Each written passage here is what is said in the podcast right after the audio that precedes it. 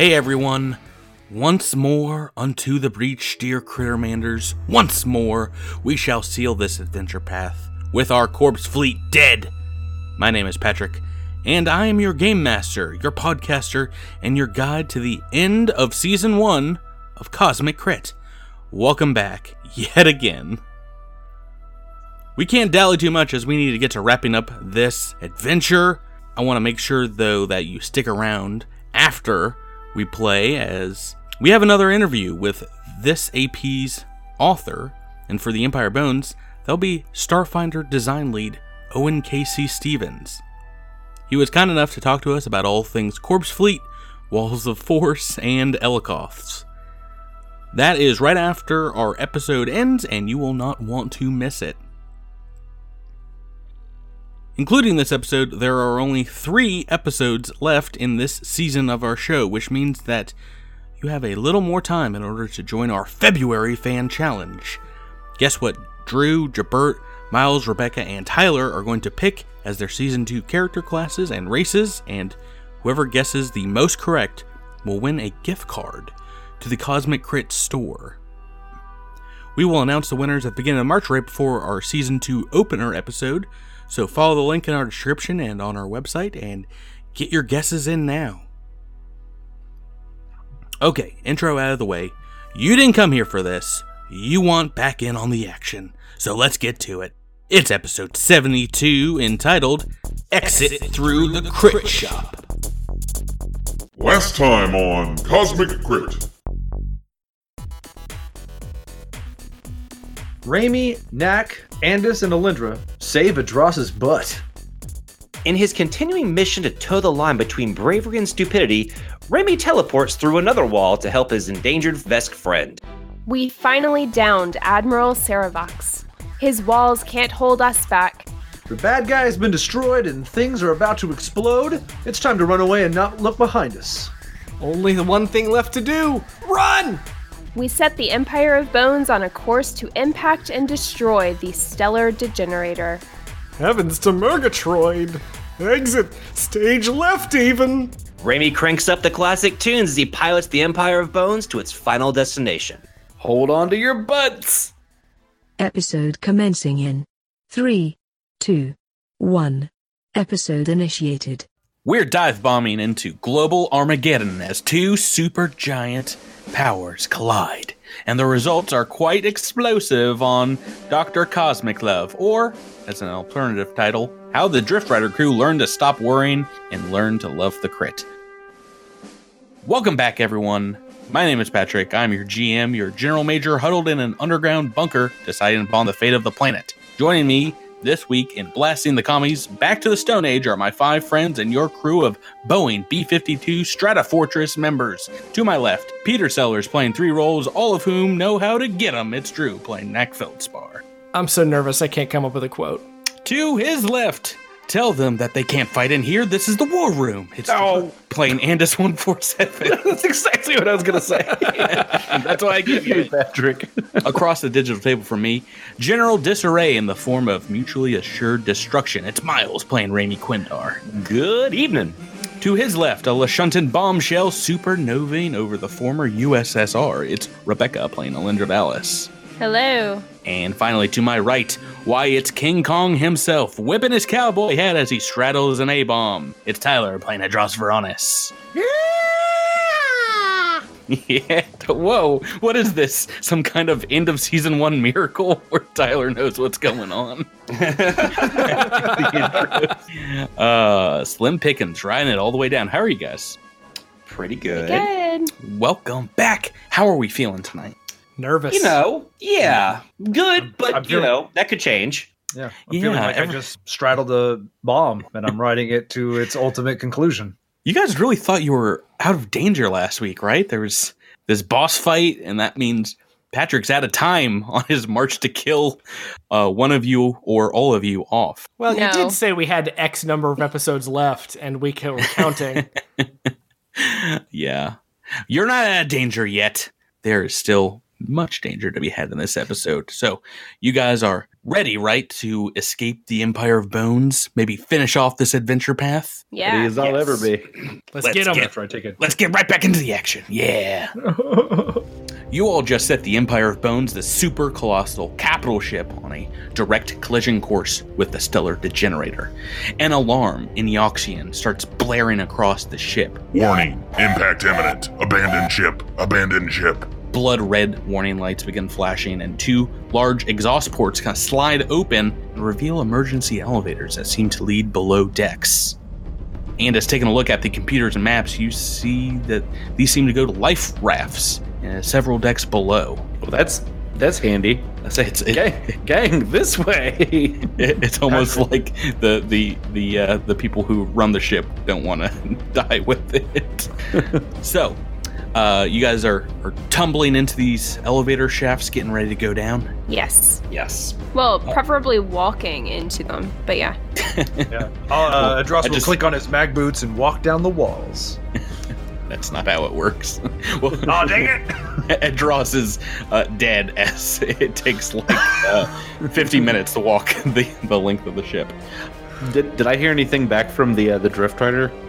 Uh, there is apparently almost no way to communicate through this ship's shields or perhaps the, the battle going on outside. There's all kinds of jams going through. Uh, at least you haven't heard anything back from Bumfuzzle and Cattywampus yet. Ah, darn. Um, while you guys are are now finally getting a moment's rest here and getting to these elevators, uh, why doesn't everyone make me a fortitude save? Oh no. You know, guys, it's okay. The GM will, would never ask for a fortitude save if it was something bad. Have you met our GM? No, but I did roll a 32, so I don't care. You might Just a, just a thirty-two. So sad. Uh, Uh, yeah, some really good rolls here, right? Yeah, I got a What- 29. What's the lowest? Is is the lowest uh, Alendro with Mine, the twenty-one? yeah. Yeah. Um, you're gonna hate me. Um, you still have the, eel coat, right? Eel jacket? no. I think I've used it.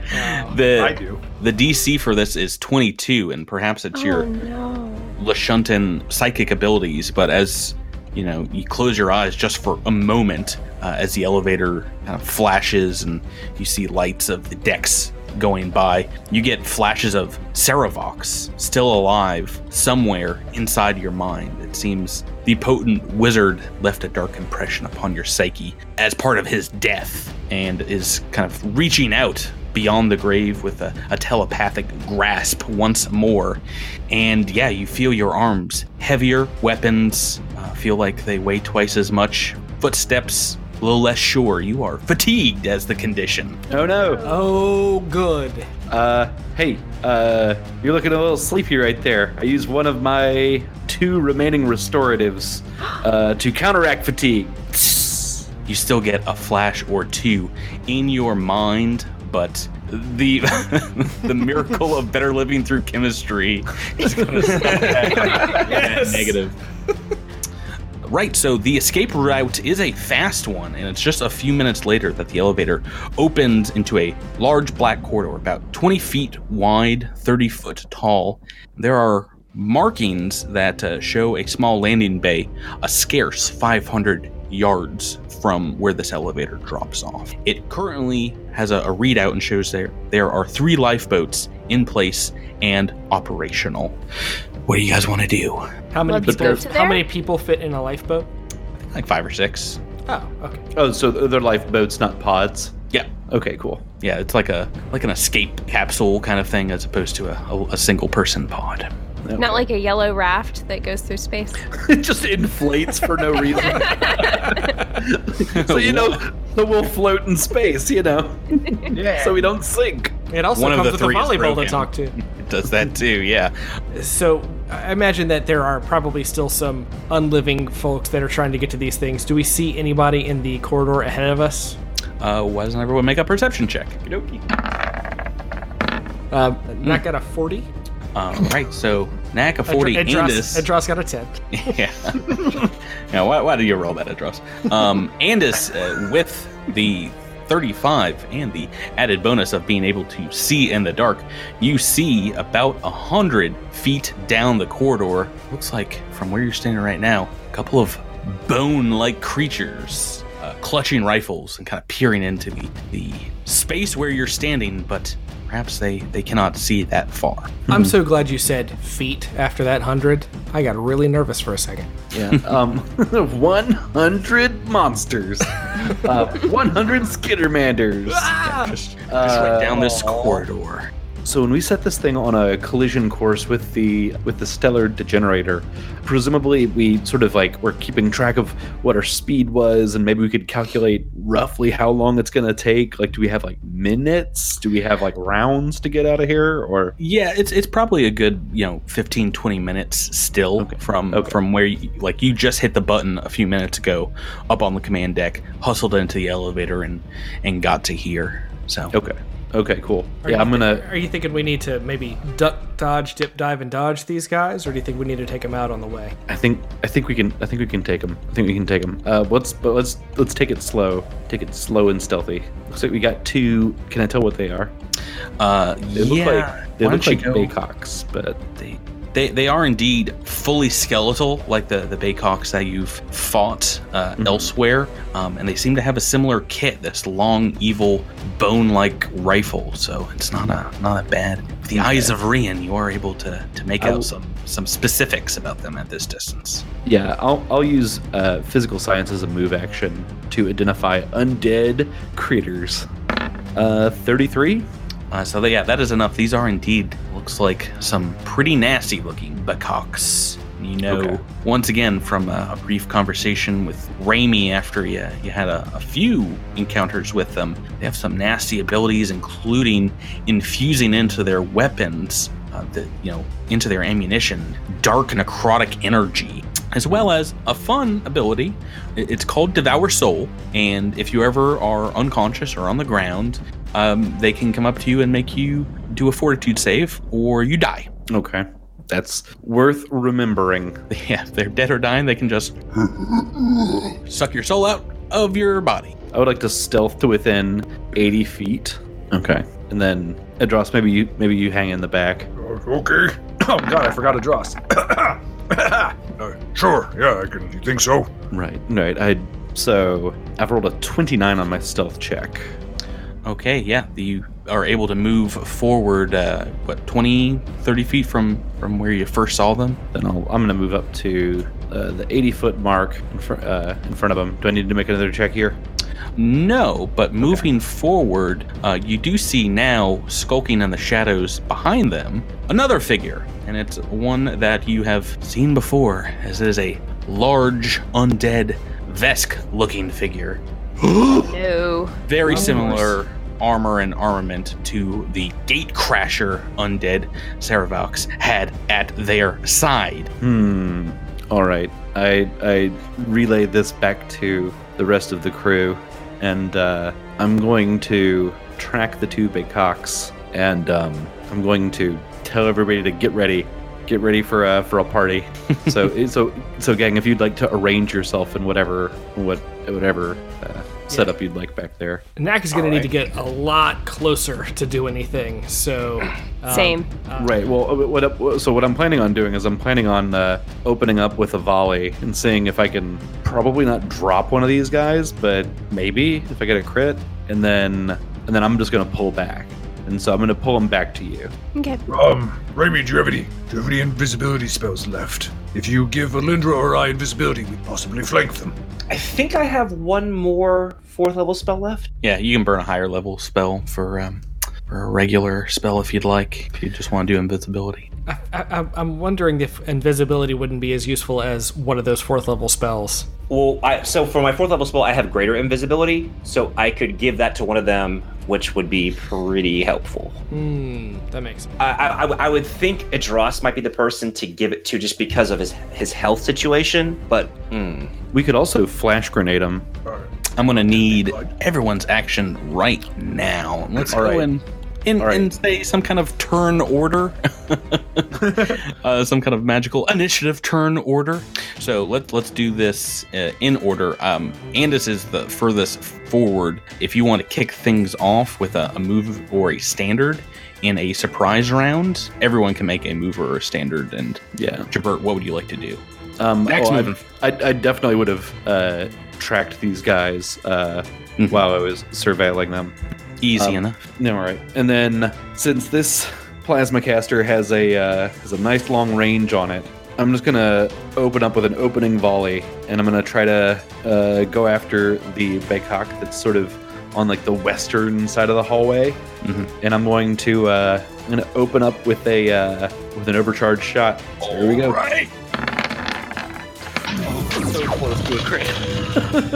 Ooh, pretty good, pretty good. Now, I'm sorry. What weapon are you firing? That was the uh, the plasma, or sorry, the uh, the spear of fates. Ooh, yes, I forgot all about this gun. um, magical, yeah, what's that? Plasma energy. Yeah. Shooting out the the end of it. Thirty-three is a hit. Get the flat. Andis, have you not learned your lesson? That gun is useless. Stop I'm- using it. I know, right? It is. It's totally cursed. It's It's totally cursed cursed. weapon. I, I fear for your life. It's not doing 43 damage at all. Oh no. Forty-three is a good hit. Not enough to kill these tough and rough and tumble customers made completely of bone and the the souls of like murderers from eons ago. Edros Veronis, a move or a standard action, That's going to be a standard action to activate a force field, Patrick. and Alindra Valis.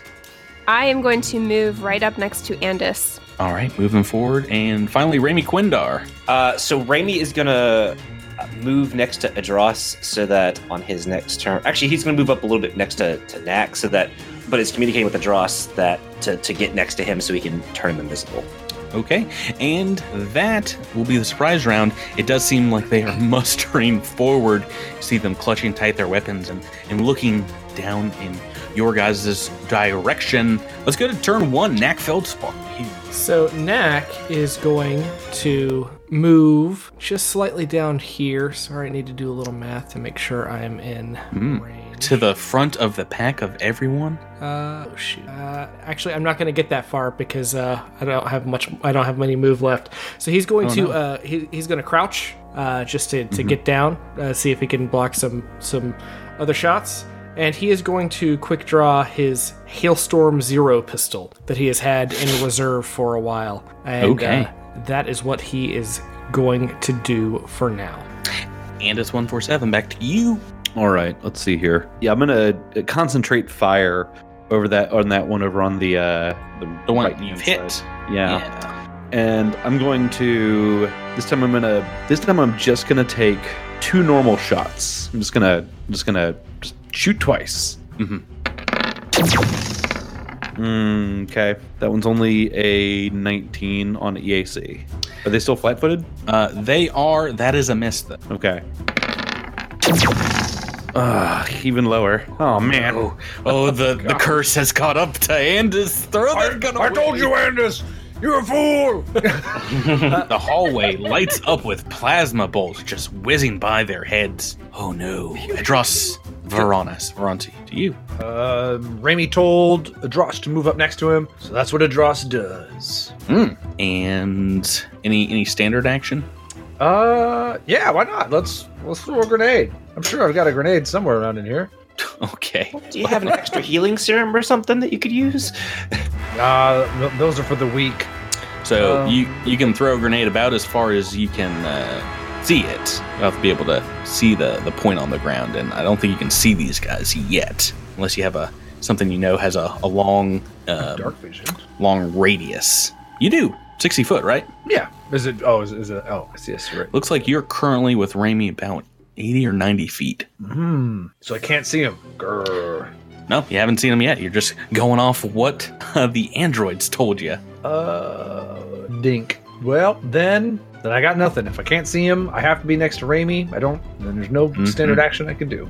Alindra Valis, onto you. All right, I could rush these guys, but it looks like the rest of my team wants to lure them down the hall. Thoughts? I, I That was that was my thought. That was my thought. Uh, because yeah, one of us could run out there, but then the rest of us would have to spend three turns catching up, right?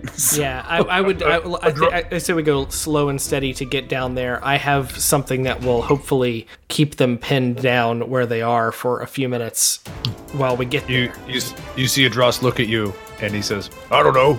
Good luck with that." Thanks a lot. All right. Um. All right. So I. Oh, by the way, I'm photon attuned, and Okay. I think I'll just move down the hallway. I'll just go my minimum, like my my normal speed down the hallway, 40 feet. Okay, okay. And Half the distance between you and the Bacocks. yeah, and I. Mm, yeah, yeah. That's all I can do. Yeah. So I'm gonna. I'm just gonna stay there and ready my solar weapon. Already, and Raimi Quindar. All right, so Raimi's gonna mosey up to, to Idros. Be like, all right, buddy, I'm gonna turn you invisible, so don't freak out. Be calm, and uses uh, greater invisibility. Okay. Ooh, saving these for the last minute, and Edros disappears. The same magical kind of techno magic smoke you've seen used a few times before. Valor's gone. Edros gone. It is the enemy's turn. They're moving forward just slightly until I can see a couple of you. And they are going to take some shots.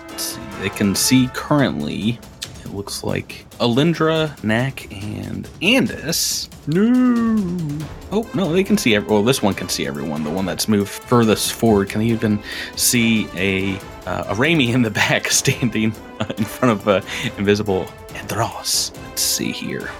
I'll take a shot at Alindra first. Hmm. Alindra, what is your KAC? 27. I've rolled. I've rolled a ten, uh, so I've got a hit. And once again, you've. I think you've taken a shot from these before. The ammo does feel gross. It feels like uh, a sickening darkness is kind of taken over this wound. Let's damage first. Uh, that is 23 points of damage, uh, piercing damage from this combat rifle. And I need you to make a fortitude save for me. Ooh, not great. 18.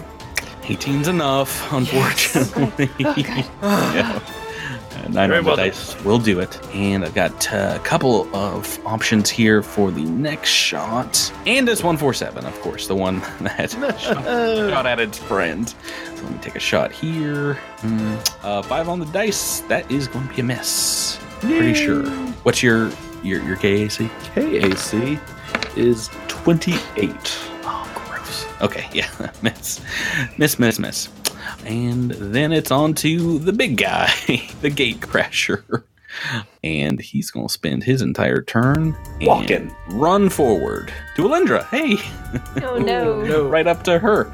And that is their turn going into turn two next. All right. Well, I had something I was going to do, but then I forgot about the big guy. So, big guy, let's go ahead and say, I Get think 'em. everyone can see everyone now. We're all within 60 feet. So get him on the big one.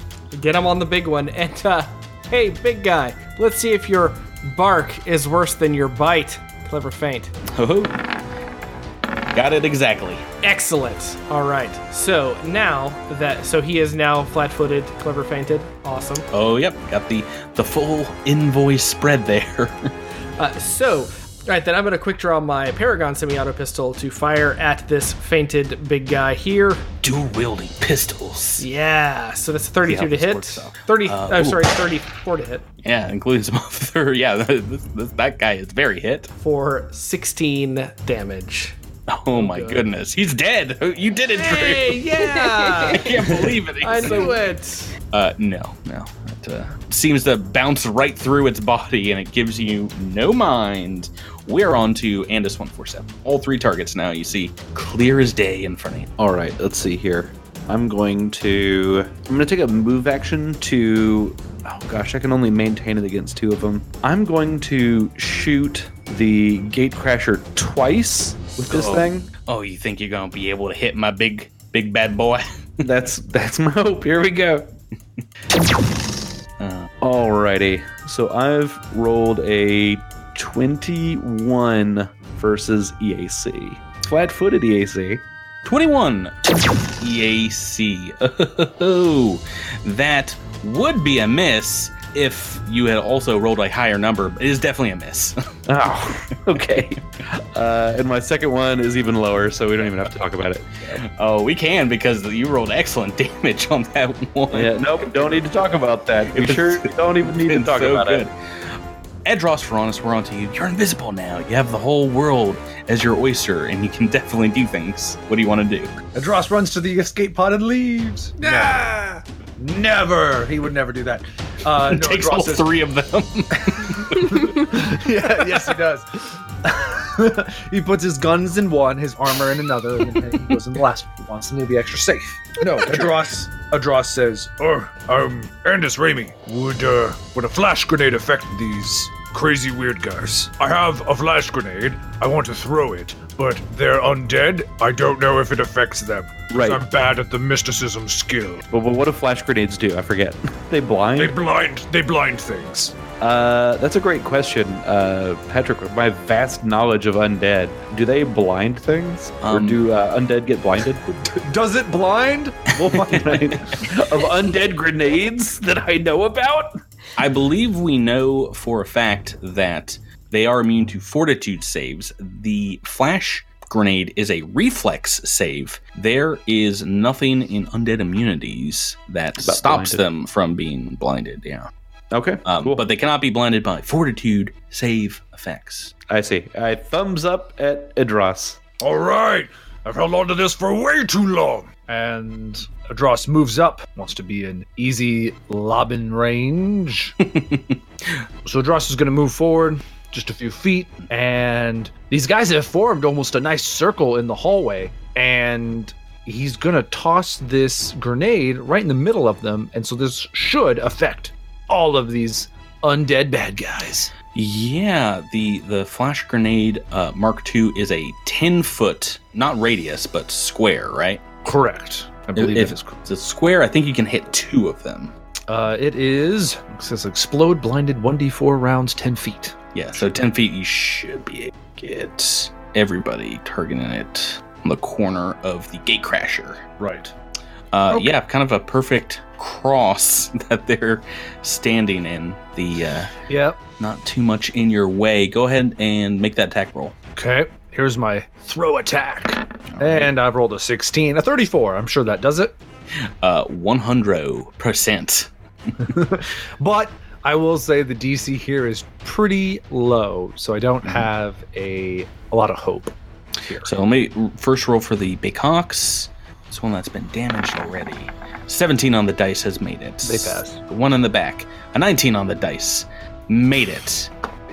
And let's Waste the time. let's go for that gate crasher. See how he's doing. He's got a better reflex. 13 on the dice has made it. This is why grenades are stupid.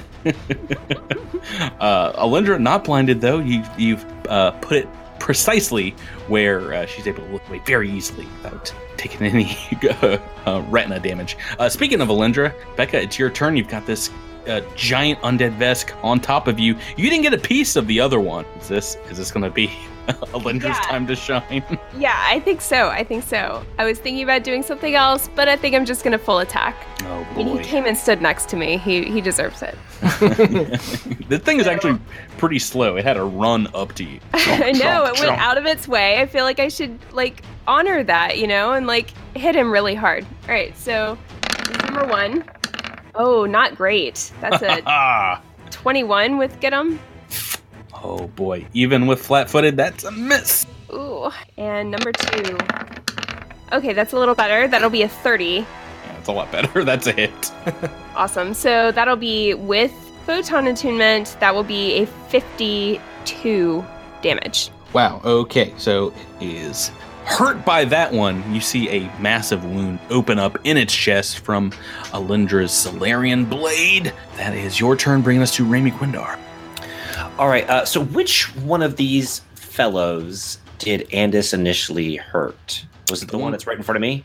Yeah, the one closest to you. Uh, yeah, it's still about um, it's about sixty feet away, so you can see it with your dark vision. Cool. Well, I am going to fire my artillery laser rifle at it. Alrighty. No um, shooting through friendly uh, cover because Dross is invisible. That's a 32 to hit. Hit for 27 points of damage. Ouch. Ouch, ouch, ouch. Okay. Uh, yeah, so that one not looking too good. Taking a couple of massive blasts. It is their turn, and they all have they all have a target now. Now that the gatecrasher is on the scene. Let's try for these Bayconks again. This one that you've just hit, gonna gonna shoot right back at you. Single shot. Oh my goodness. Three on the dice. Uh, way to end this campaign, Patrick. Two can miss at this game. What's your what is your KAC miles? All right, uh, my KAC is 29. Definite miss. Definite miss on the three. Uh, this other one is either going to shoot at Andis or Alindra, who's closest to him. Let's see who they want to fire at. Oh, we're going for Alindra again. Another shot at Alindra. Right in front of this one. 10 on the dice is a hit. And the damage dice, well, pretty average spread. 21 points piercing damage. But Alindra, I need you to indeed make another fortitude save. All right. God. Yes. Oh Disgusting. yes. A one would really help me out right now, Rebecca. Doing your GM is solid. A natural 20 is a save, and uh, the giant undead Vesk is going to bring its swoop hammer down on you. Hopefully, get a little bit of that luck you guys seem to be having. Let's make this giant swing attack against Alindra. Currently, you're two for two on swoop hammer crits. Ooh, not this time. Five on the dice. I think that's still a hit. Please still be hit. Oh no. Yes, still a hit. No. but not no critical. Let's get another. This is 3d10 with a swoop hammer.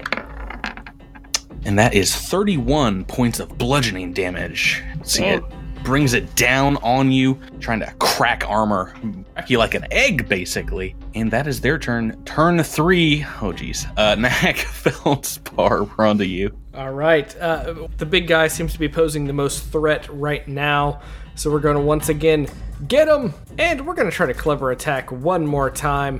Uh, what a nice swoop hammer. It'd be a shame if you just dented the side of the ship. Clever feint. Say 28.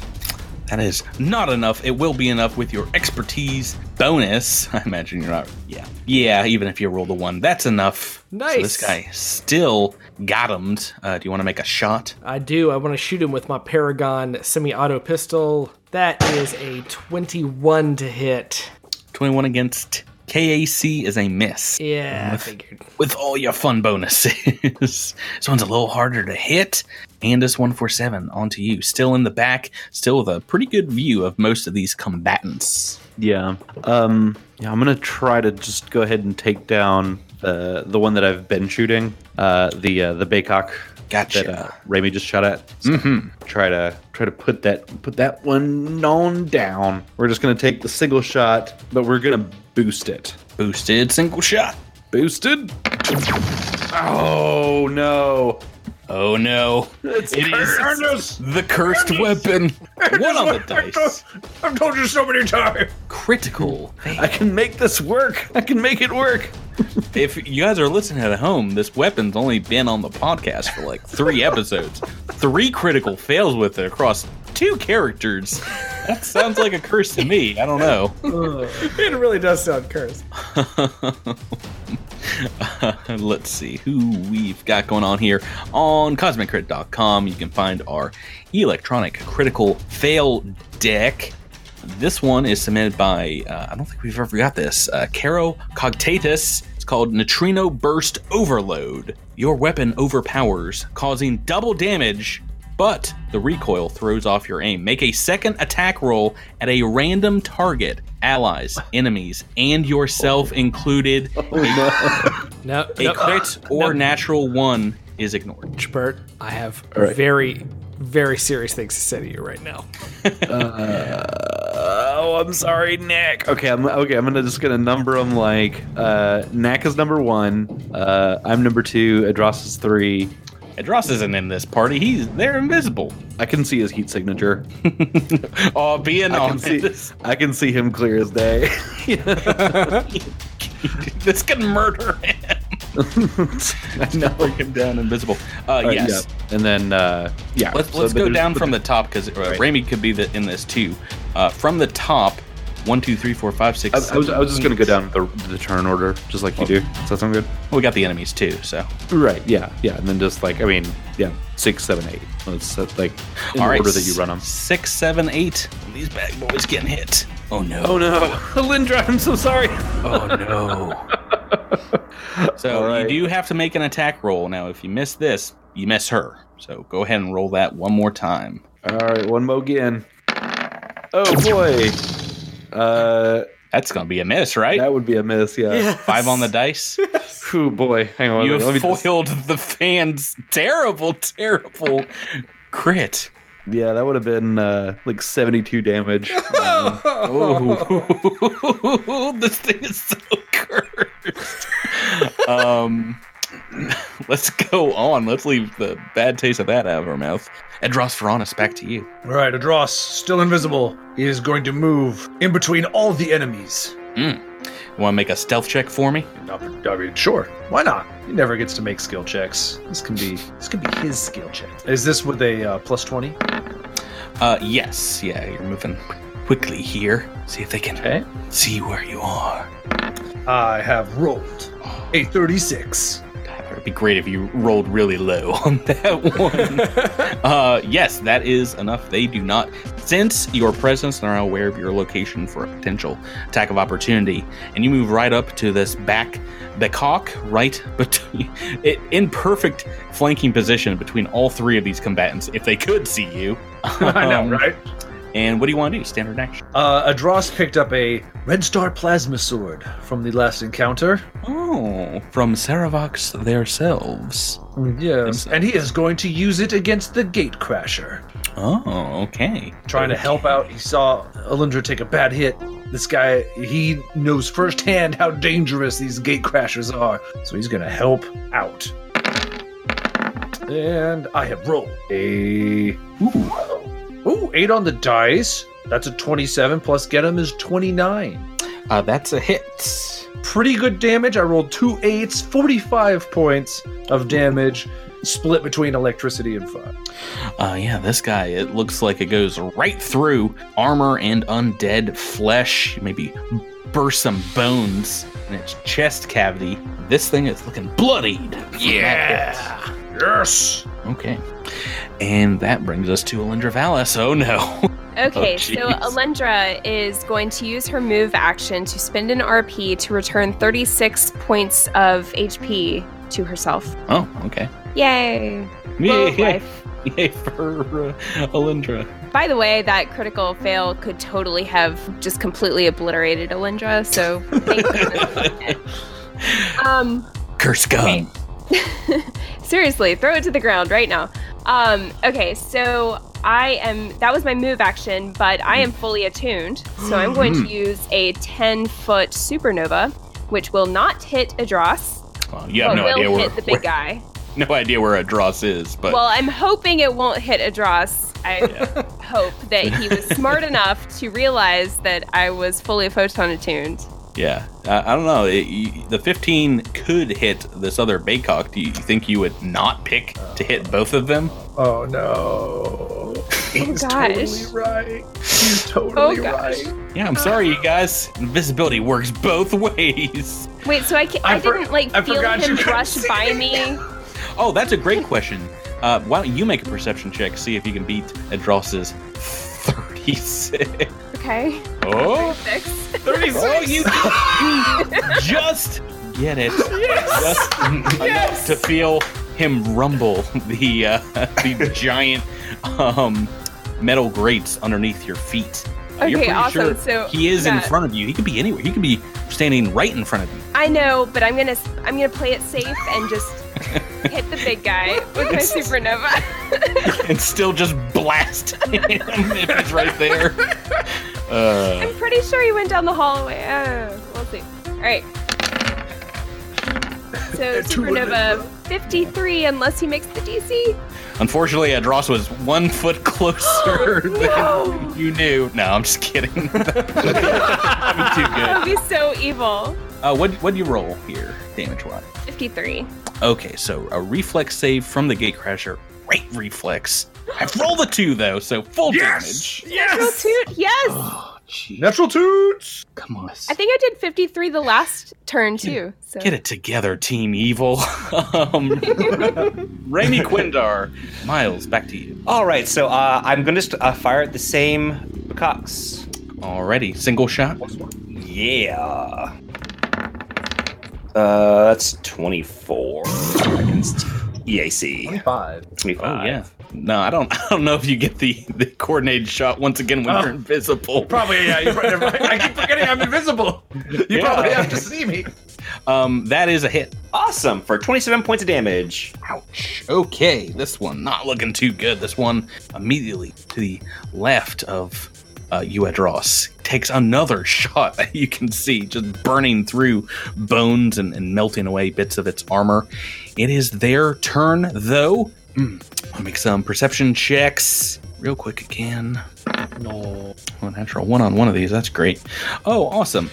Um, the giant Vesk that you hit uh, does seem to know your location and is definitely going to try and hit you. Going to move back and brings that hammer down right in your square. Let's see. see what happens. 11 on the dice is a hit. I get to roll a 50-50 mischance though. As your Viz, it knows your your general whereabouts, but it misses somewhere in that five foot square. Roll a D100, folks. Let's see what happens. Uh, Oh, 55 on a D100. Oh, you missed the swoop hammer, didn't you, Tyler? Yes. yes. All day long, you missed it. You get Let's a new one. Bring it back. yeah, no, you, by the end of this campaign, you'll be plus one swoop hammer if you survive. okay, 3d10 coming at you.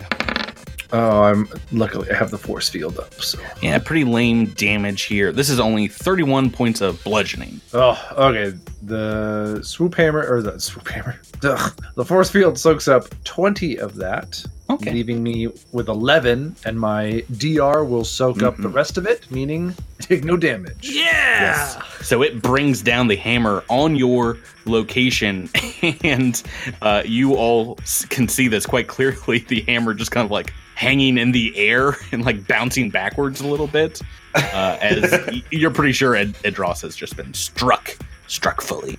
The uh, Baycocks are, are taking a look at targets down here, and Edros, if you'd like to take a reaction attack, one of them is indeed firing at your good friend Knack Feldspar.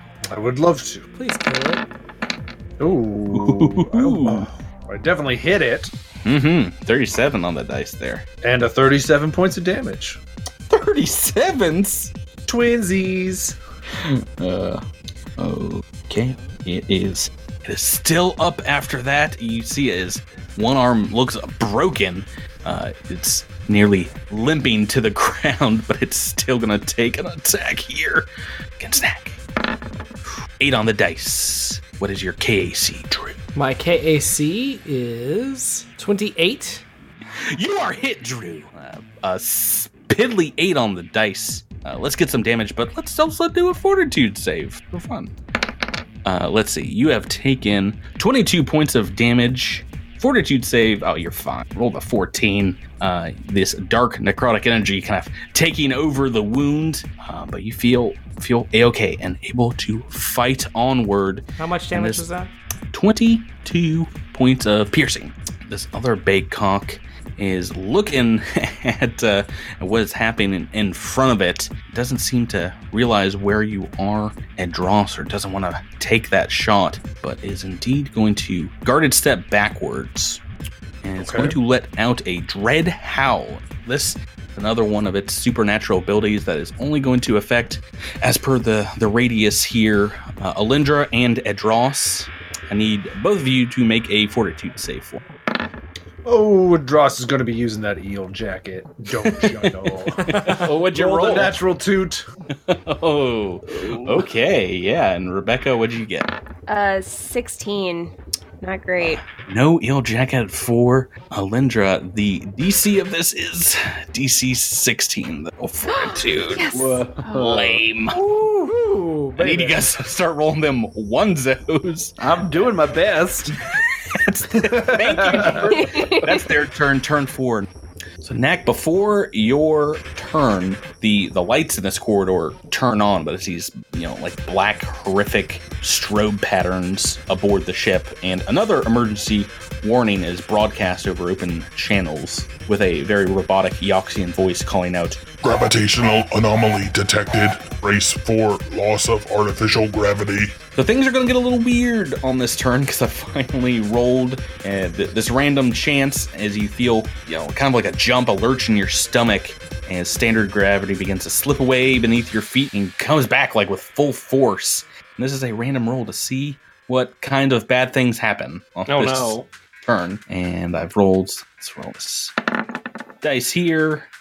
Uh, so the gravity begins again, and you feel just uh, it's impacted like thrice fold. Each footstep feels like you're climbing up a mountain, and this is high gravity effect that does a few things. It's gonna reduce your movement speed this turn. You can only jump about half as far, uh, lift half as much, and fly maneuverability is down. It's very difficult.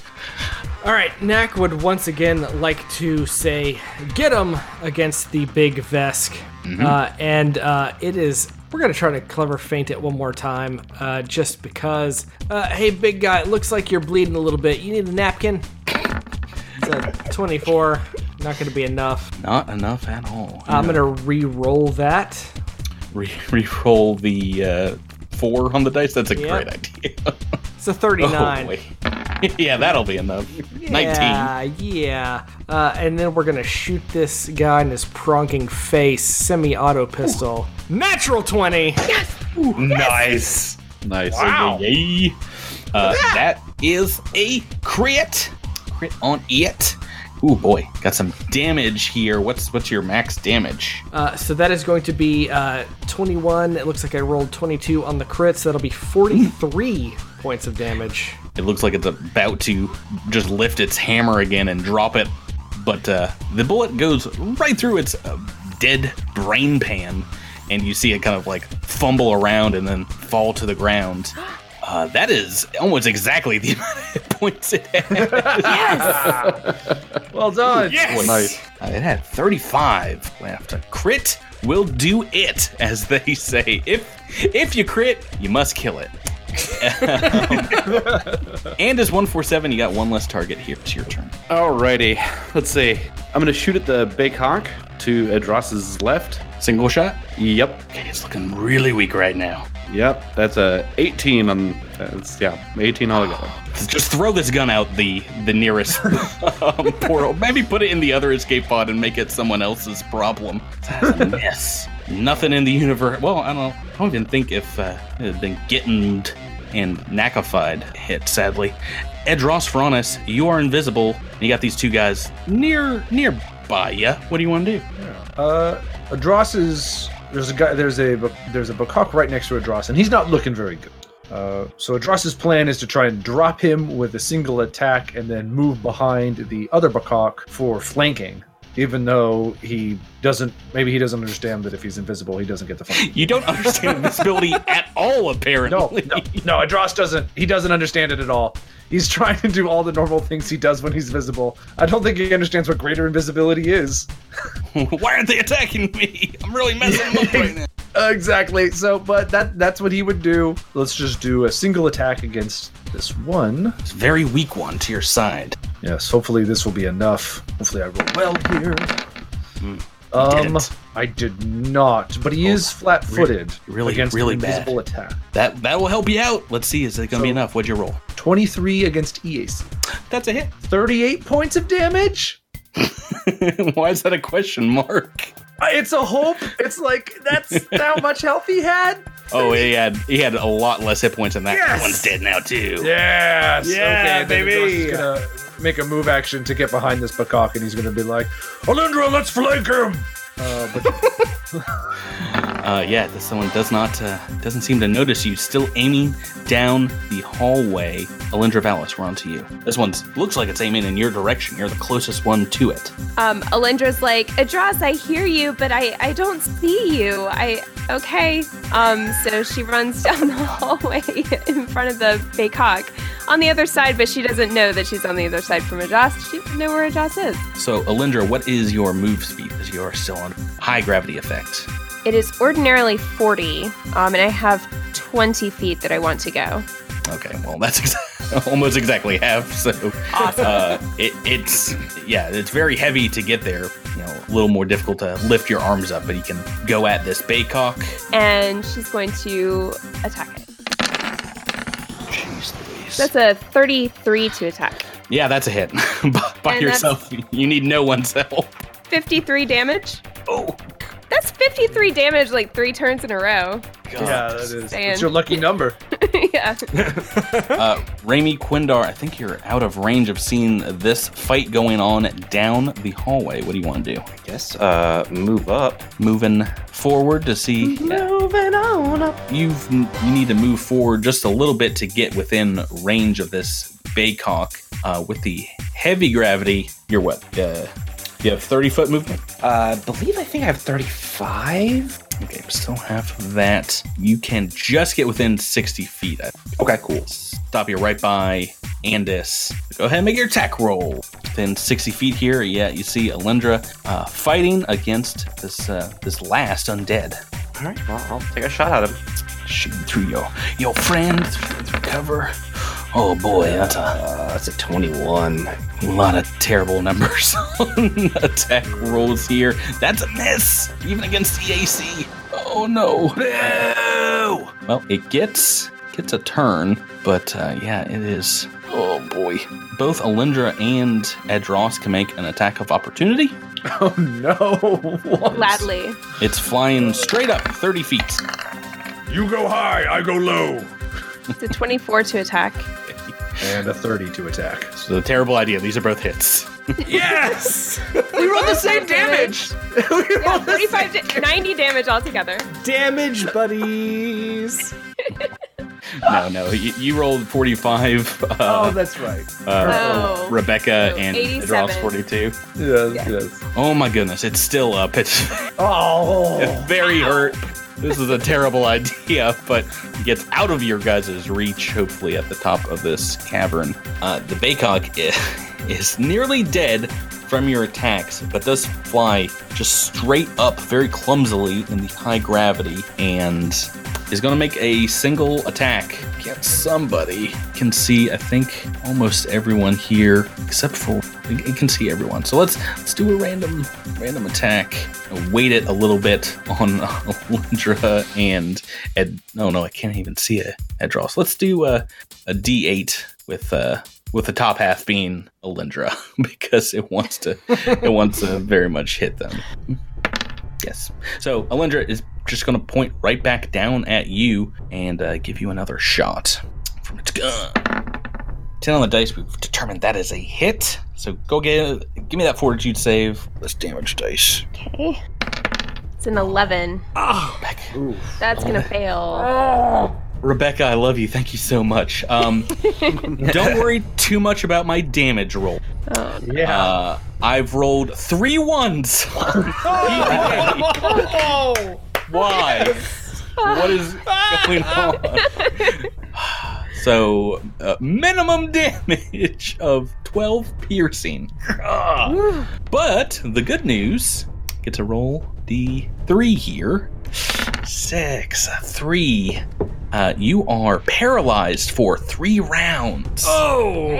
by its fuse ammunition. Now, if I do that to everyone else in turn, this guy will survive.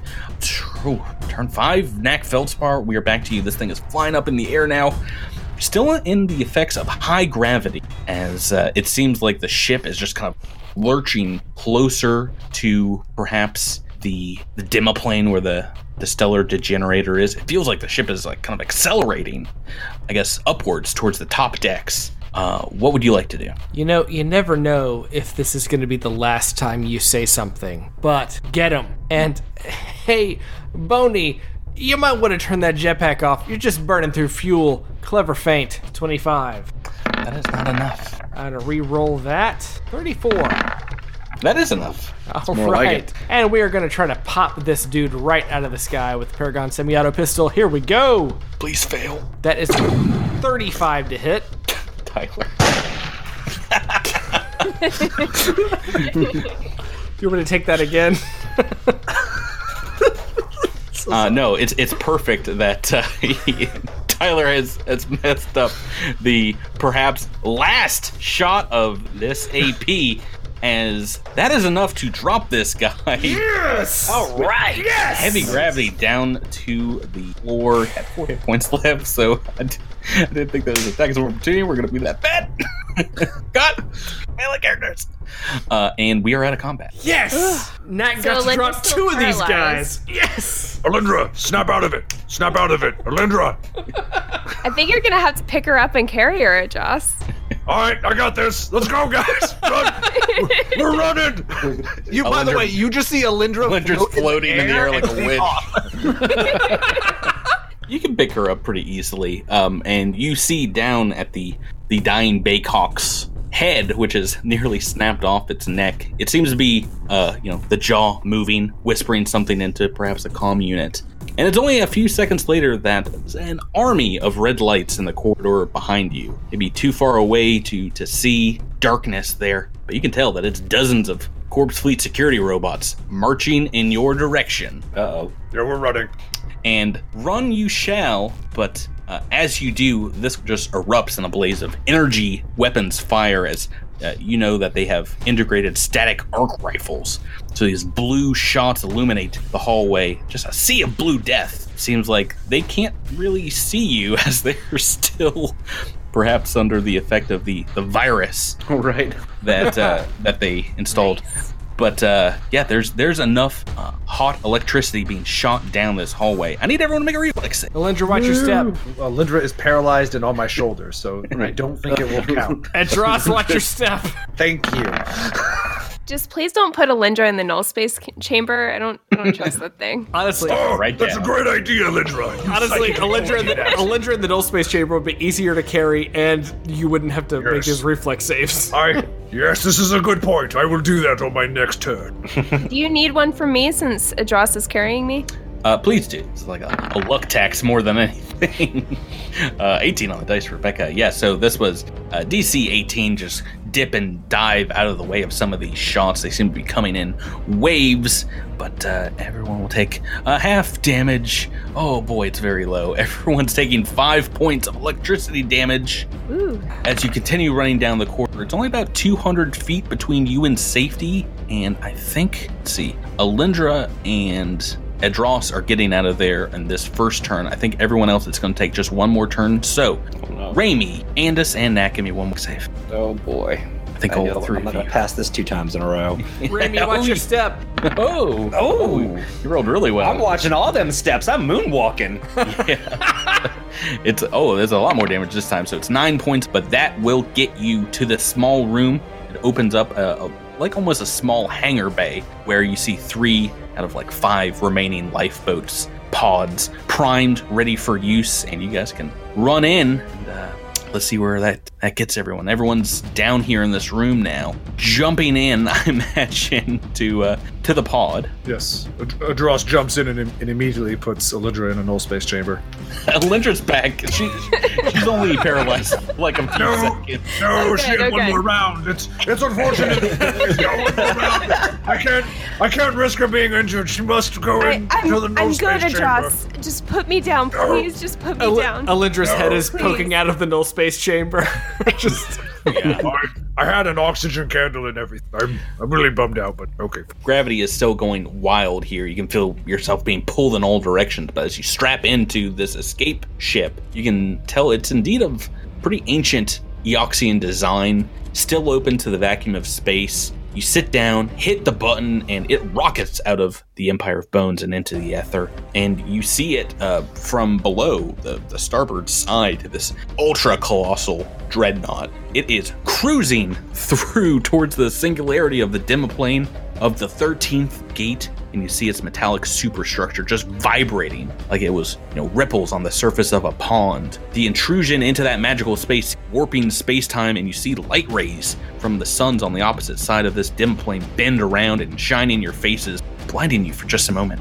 And it's only a few minutes later that there is a massive shockwave a light brighter than any sun you've ever seen. Every one of you is forced to close your eyes, kind of turn your head away, for this light is way too intense. Everyone except Andis, as with those eyes of Rian, you are able to automatically filter out that massive light bomb, kind of go subspectrum, and uh, get to observe maybe something that no one else in the the galaxy will have ever observed ever again. And you're you catch the initial impact between these two gargantuan vessels. This is awesome, guys. You should watch this. Look at it. Look at it. Open your eyes and look at it. Why are you looking away? Look it's the best thing. Yeah, You're missing it. Your corneas. Just take a peek. It's worth it. Look at it. Um, this is just for androids. Everyone, look away.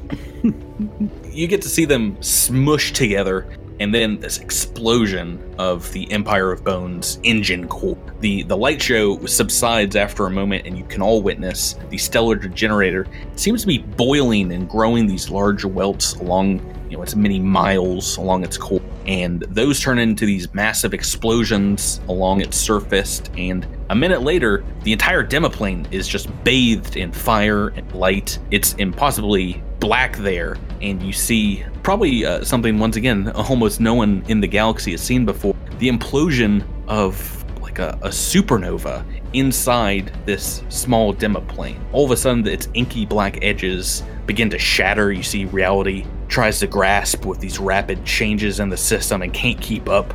The two ships fuse into this ball of plasma and fire greater than the ancient energies that the two weapons platforms were built upon. They multiply with one another, and the shockwave ripples out across the cosmos, rocking your small lifeboat and blowing up tons of ships elsewhere.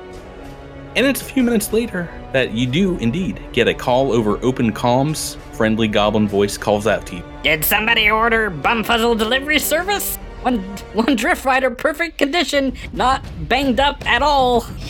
no no bent wings or anything. Wait, wait, wait, wait, wait. One last time. Since motive. Uh, I think they hit a tree, like exiting the planetoid. like immediately on takeoff, they just like backed it into the structure and like, ow, ow, ow. Captain, permission to dock with your lifeboat and get the heck out of here. I've never been so happy to see you or hear your voice. Yes, absolutely. Permission. Is this time to talk about a raise? No, we'll talk about that later, okay? Okay. uh, yeah, you guys can make your way from the lifeboat on board the Drift Rider.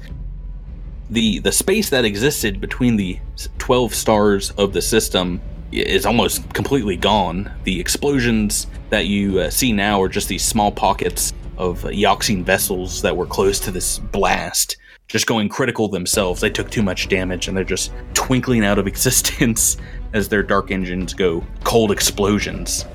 The Demiplane and the Stellar Degenerator are completely gone. They they've destroyed themselves, and there's atomized bits of the vessel in its wake. And the stars twinkle in time with these smaller explosions of Eoxian ships, and you see these purple and green pinpricks of light as the rest of the Corpse Fleet Armada rev up their drift engines and escape the system. And all of this took place in about a half hour. When you guys uh, set the ship to to crash into the stellar degenerator, and now, yeah, uh, 30 minutes later, this entire system is cold, dead, quiet again, and you're all bereft to scan with the Drift Rider a, a single portion of the stellar degenerator larger than a bread box floating in space. You can take some time, collect yourselves, but eventually you realize your task is done, and the camera pulls out, and we watch the Drift Rider's engines warming up. Its drift engine initiate, jump into that spaceway. The gateway of the Twelve Suns once more rests, but this time for good, as its ancient threat to the universe is vanquished for all. The explosion of the system and the stellar degenerator can be seen a hundred years later on a far off planet called Grolota 3 and it was observed during that planet's people's millennial celebration. The Grolodians would see it as a blessing by their gods, as it ushered in a period of peace known as the Silver Centuries. A venerable elder of over 170 years, known the greatest philosopher of the era, gave a speech later during that celebration.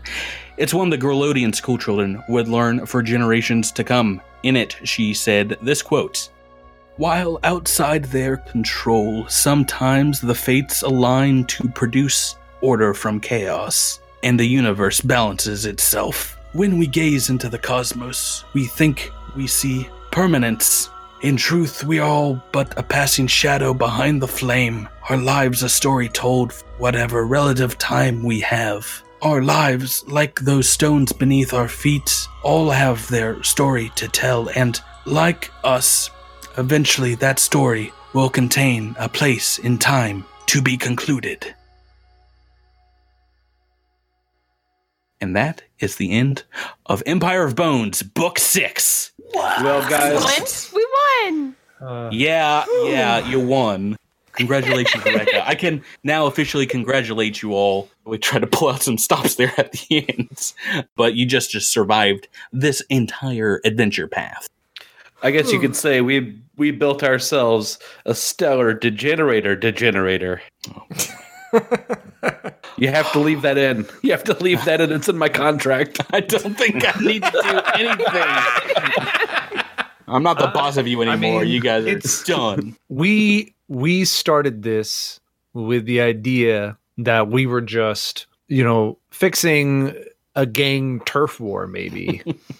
Uh, a disagreement between a mining company and a, a huge corporation. And now we're floating in the middle of the vast after watching something that will probably never be seen again that that is a pretty cool story Yeah, I, I could have done with six entire books of Absalom Station gang warfare, but I guess it was cool how it ended up here at the end. Uh, I, uh, I mean, I've been uh, pleasantly surprised the every single turn that these books have taken. But uh, yeah, yeah, I did not see everyone surviving, especially this last book. It's so It- rough. It was can't close. It. was a very close. boy oh boy some of your guys' rolls especially i don't know how many we need to go back and count how many fortitude saves i've made you uh, roll in book six but uh, you, you hit almost all of them Oh, that one just I mean just the last two episodes, the fortitude and reflex save I had to make from oh yes from rewire flesh and and all the fireballs and everything else. There's got to be at least a dozen just there, uh, let alone everything you made Alindra do. I was gonna say, I think in the last three episodes, I managed to hit exactly one creature. it was like I hit I hit one creature and a wall a whole bunch of times. So It- it- it- you- you- it's funny you say that because just in this episode, Knack got to drop two creatures. Which yeah, it is funny. something It is funny never that I said that, happens. Drew. It is funny. it's so hysterical. It's so hysterical. It's so hysterical that every single feat that I took was about making me more combat effective, and you just showed up and just murdered everybody in this last fight, and I didn't get to do anything. Even in victory, we are salty. uh, there, there was an, there was an episode there jabert where he tried to to cut a a space undead monk with like a, a level one knife um yeah no you guys are all maybe a little worse for wear but we're gonna find out what happens indeed to these characters? Next week we've got one more official last episode of this season and that's our epilogue. We have an entire epilogue episode two Dead Suns. We're gonna find out uh, where these seven characters end up. I'm gonna count the goblins too. Yeah, how are you all feeling about that? I'm looking forward to the curtain Pretty call. good. You ready to say farewell to the Drift Rider crew? No. Oh, I'm I- so for sad. now. Good riddance. These guys are. I've got to say, I feel sort of stunned here finishing up this book and just reflecting back on the entire AP. I feel like we've done so much and been so many places. Like I don't I don't even know how to wrap my head around all of it. So, um I'm excited for the epilogue and to get to to talk about. I want to go back through my notes, honestly, and remind myself of what happened. Yeah, But I mean, um, this yeah. We got a it'll be lot to interesting talk to, about. hear. Yeah, that was Yeah, a that was a heck of a whirlwind through the pack worlds. So uh, I think uh, I think we'll all have some exciting things to share and remember and reminisce about. Well, so we're gonna have our story epilogue for Dead Suns. Everyone tune back in for that, and then the following episode, we're gonna have an entire episode where we just talk about this season. We're gonna answer your questions if you have any for the crew or for me, your uh, your friendly GM. Uh, you can find us on Twitter at Cosmic Crit. Email us at cosmiccrit at gmail.com or join our Discord. Uh, we've already gotten some great questions from the Crittermanders. Thank you, everyone. We're going to answer them. And between those two episodes, that's going to be it for season one. And then we all cry. I'm gonna miss them so much. I don't know. I got some more secrets in store, which I'm very excited to announce. But we're gonna have to wait till next week. So until then, uh, let's say farewell, Empire Bones. Have a good night, everybody. Good night. Farewell, Empire Bones. Have a good night, everybody. Bye bye bye bye.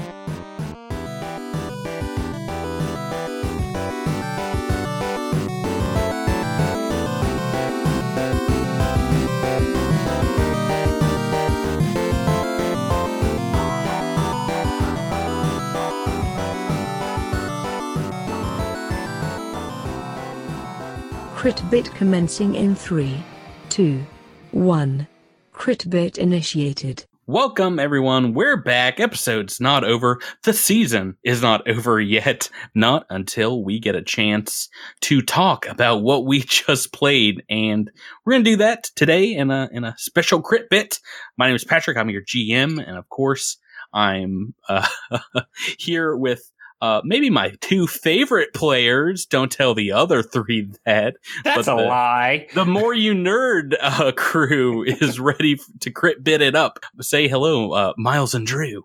Hello, Miles and Drew. You, you got a lot of nerve being so positive after that stunt you just pulled. Well, okay, I, in my defense, did not write this AP volume, so I was just I was going almost straight by the book. But uh, luckily, we have a chance to once again talk with the author of the the AP volume, the Adventure Path volume we just got to play. And so, join me in welcoming Owen K.C. Stephens. Hello, Owen. Hey, folks. Thanks for having me on. Uh, thank you for coming back uh, like twice within uh, two months. Uh, that is that is a record for us, I believe. for, for you were so nice the first time I couldn't resist.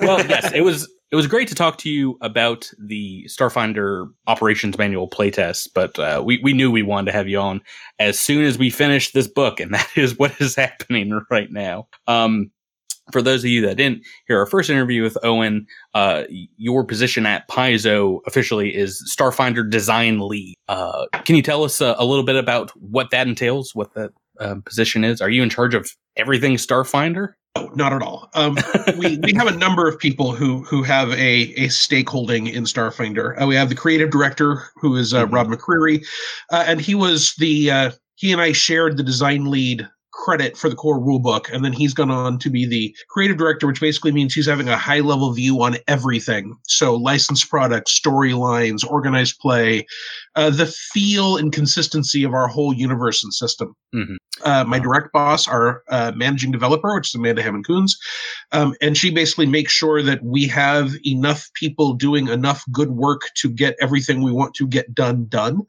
um, while doing a whole lot of that herself. Uh, she's a, a veteran of the industry and and has uh, a lot of experience uh, seeing projects through. So we're delighted to have her uh, with a steady hand on the till. As design lead, my main job is that when people say, "Hey, would it be unbalanced if we let technomancers cast twice as many spells per day?" My job is to say, "Yes, yes, that would be unbalanced. That would be terrible." um, which is not to suggest I'm by any means the only person doing rules content. I'm just uh, the person whose sort of ultimate remit is to look at what are we doing with this, with rules, what is our design space, what are the philosophies philosophies that we want in the game, uh, what works well, and then to try, if I have time, to write all that down, down in a design document so that people don't always have to turn to me and say, Hey, Owen, how are we balancing feats against each other? Well, uh, as someone that has done uh, a little bit of writing for for Starfinder, uh, that design booklet is very useful in not having to ask development leads a million questions. so, and even if even that, I mean, I, I, I'm glad you find that useful. It's the first actual direct feedback I've gotten. Um, oh my goodness! Even that, yes. even that was not solely my project, right? Mark Seifter, uh, who's on the Pathfinder design team and also worked on the core rulebook, worked with me to create that from the get go, so that we would know things like how do you determine how much damage a fourth level long arm should do compared to a grenade, compared to a spell, compared to. So all of that mm-hmm. stuff uh, is team efforts. It's just ultimately someone has to be in charge of keeping track of those things and bringing them forward for discussion when we need to discuss it. And so that's my role. Uh, Owen, do you like surprises? Yes or no? I love surprises. All right, good. Well, I have another surprise for you in this crit bit. We're also joined by uh, Jabert, who plays Andis on the show. Hey, Jabert.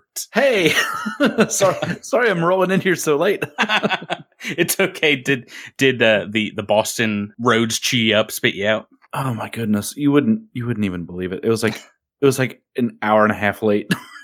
so, it's okay. No, that sounds, everyone sounds right. Everyone rolls last for initiative in some combat.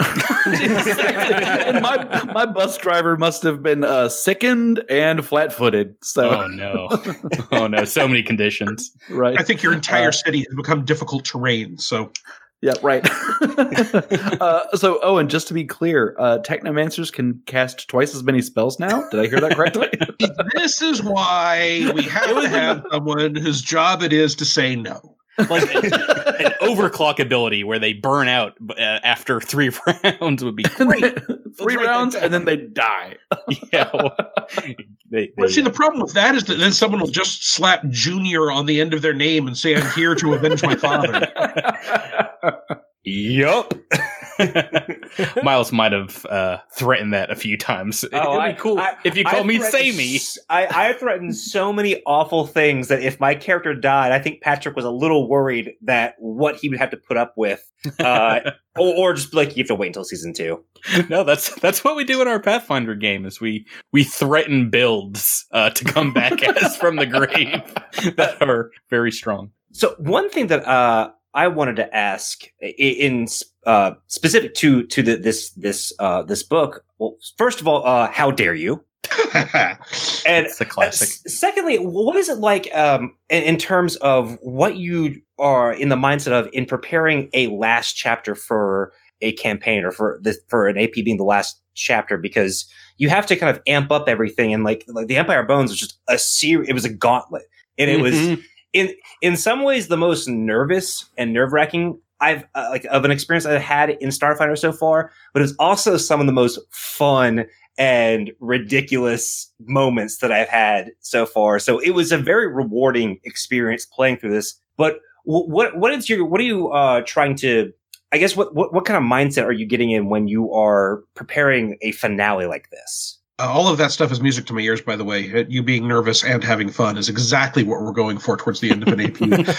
um, I mean, some of it is you want to look at all of the themes that you have built during the AP, and uh, especially since you know we've got a whole bunch of different authors trying to do different things with each adventure, so that you don't feel like you're doing the same thing over and over and over. You sort of look at um, what haven't we done yet? Like there are sections of this AP, uh, which is our first adventure path, where I put in. Uh, rules for chase scenes and rules for vehicular combat because we hadn't used those yet in the AP. Mm-hmm. Uh, and especially for the very first one, I wanted to be able to showcase everything that we've done. So like the the whole uh, maglev chase scene grab train stuff all came from saying, hey, here's a set of rules that I think we could have a cool cinematic scene with used yet. Um, the other thing for me is that I when I am watching a movie, for me, the end of the movie is very, very important to how I feel about the movie overall. Uh, mm-hmm. I know a lot of people who, who are much smarter than I am who will go into, oh, the themes and the character development and how is the cinematography. And what I really want to know is at the end of the movie, am I pumping my fist going, yeah, or not? That's that's what I care most about, especially in an action or horror or any sort of adventure type movie. So I want to, as much as possible, capture those ideas in the adventure. And for an adventure path, because we do have so many different authors, uh, there has to be someone who oversees the outline of the entire adventure path at a high level. Someone is finishing that first adventure before we ever start writing the last adventure. And so we have to have a high level outline of the entire arc. And uh, in this case, uh, Rob McCreary, he's our creative director, did that arc. He put together the high level stuff. And then he would say, okay, for your adventure, here are the sort of big beats that we want. Here's the overall theme. And then you write for him a more detailed outline where you say, this is what I see happening. Here are the characters I want to do. This is what I see as the climax. Here are the ideas I want to put into it. And then you work with him with that for a while to get that put together. Um, the uh, AP team is now uh, mostly Jason Keeley and Chris Sims, so they've taken over doing that, but that's still done with Rob's input at that high level, and then they work with the authors to make sure that we are fulfilling what we want to accomplish with each of these adventures and each of these series of interconnected adventures. Mm-hmm. That's awesome. I, I mean, you definitely, as far as like, it does have a very much the end of the movie type of feeling. I mean, from the the moment we get on the Empire of Bones, I mean, we had to fight a ship, and we're not in a ship. we're in a hangar. that scene existed because I wanted to drive home to the players that you all aren't first level anymore. oh, yeah. And you did. Mission accomplished. and it was it's a hilarious scene because I think um, uh, Drew and um, Jabert's character were were trying to figure out something with uh, the computers, or our two melee characters, you know, uh, went at the the ship, and but they kept fumbling, and for some reason. my character had like just gotten this brand new gun and it just happened to have the right stuff to directly hurt the ship so huh? I was the one doing all the damage on the gun for most of yeah, the combat. And, and, that that gun was a hand me down. It was it was a hand me down from another character who had given it up. Right. yeah. Never that used was, it. yeah. That that was a situation where uh, we sort of looked at it, and uh, everyone looked at it and was like, "Nah, I don't want that." So Dross just sort of stuck it in this null space chamber. And about Vorpal sword, uh, Vorpal sword. Does anyone want the Vorpal sword? Oh well, right, we'll leave yeah. it leaning against this tree. Right. Yeah. yeah. No, no, one, no one knows what Vorpal means exactly. That was sort of the same thing here. And uh, at some point, we uh, we realized, wait, we have this amazing heavy weapon just uh, sitting in our inventory.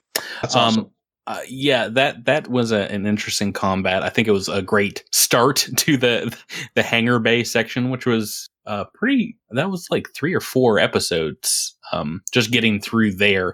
Mm-hmm. But that that one people uh, people were on their toes for. I just think from as soon as they got on the ship, you know, there is definitely that feeling of like an impending countdown or not being able to turn back, which definitely amped things up a little bit.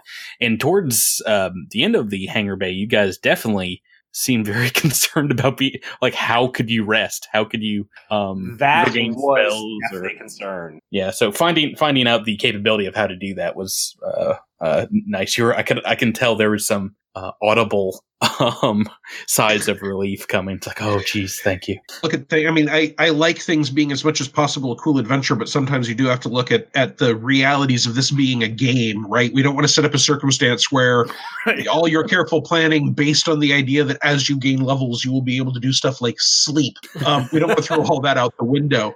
And yet, we we really wanted the vast majority of this adventure to be, hey, you have assaulted this enormous starship that's so big we need new rules just to describe it. Um, mm-hmm. Um, and you know, I'm a big fan of the giant starship in space. I wrote the section of the the new rules for for super colossal ultranaut class ships.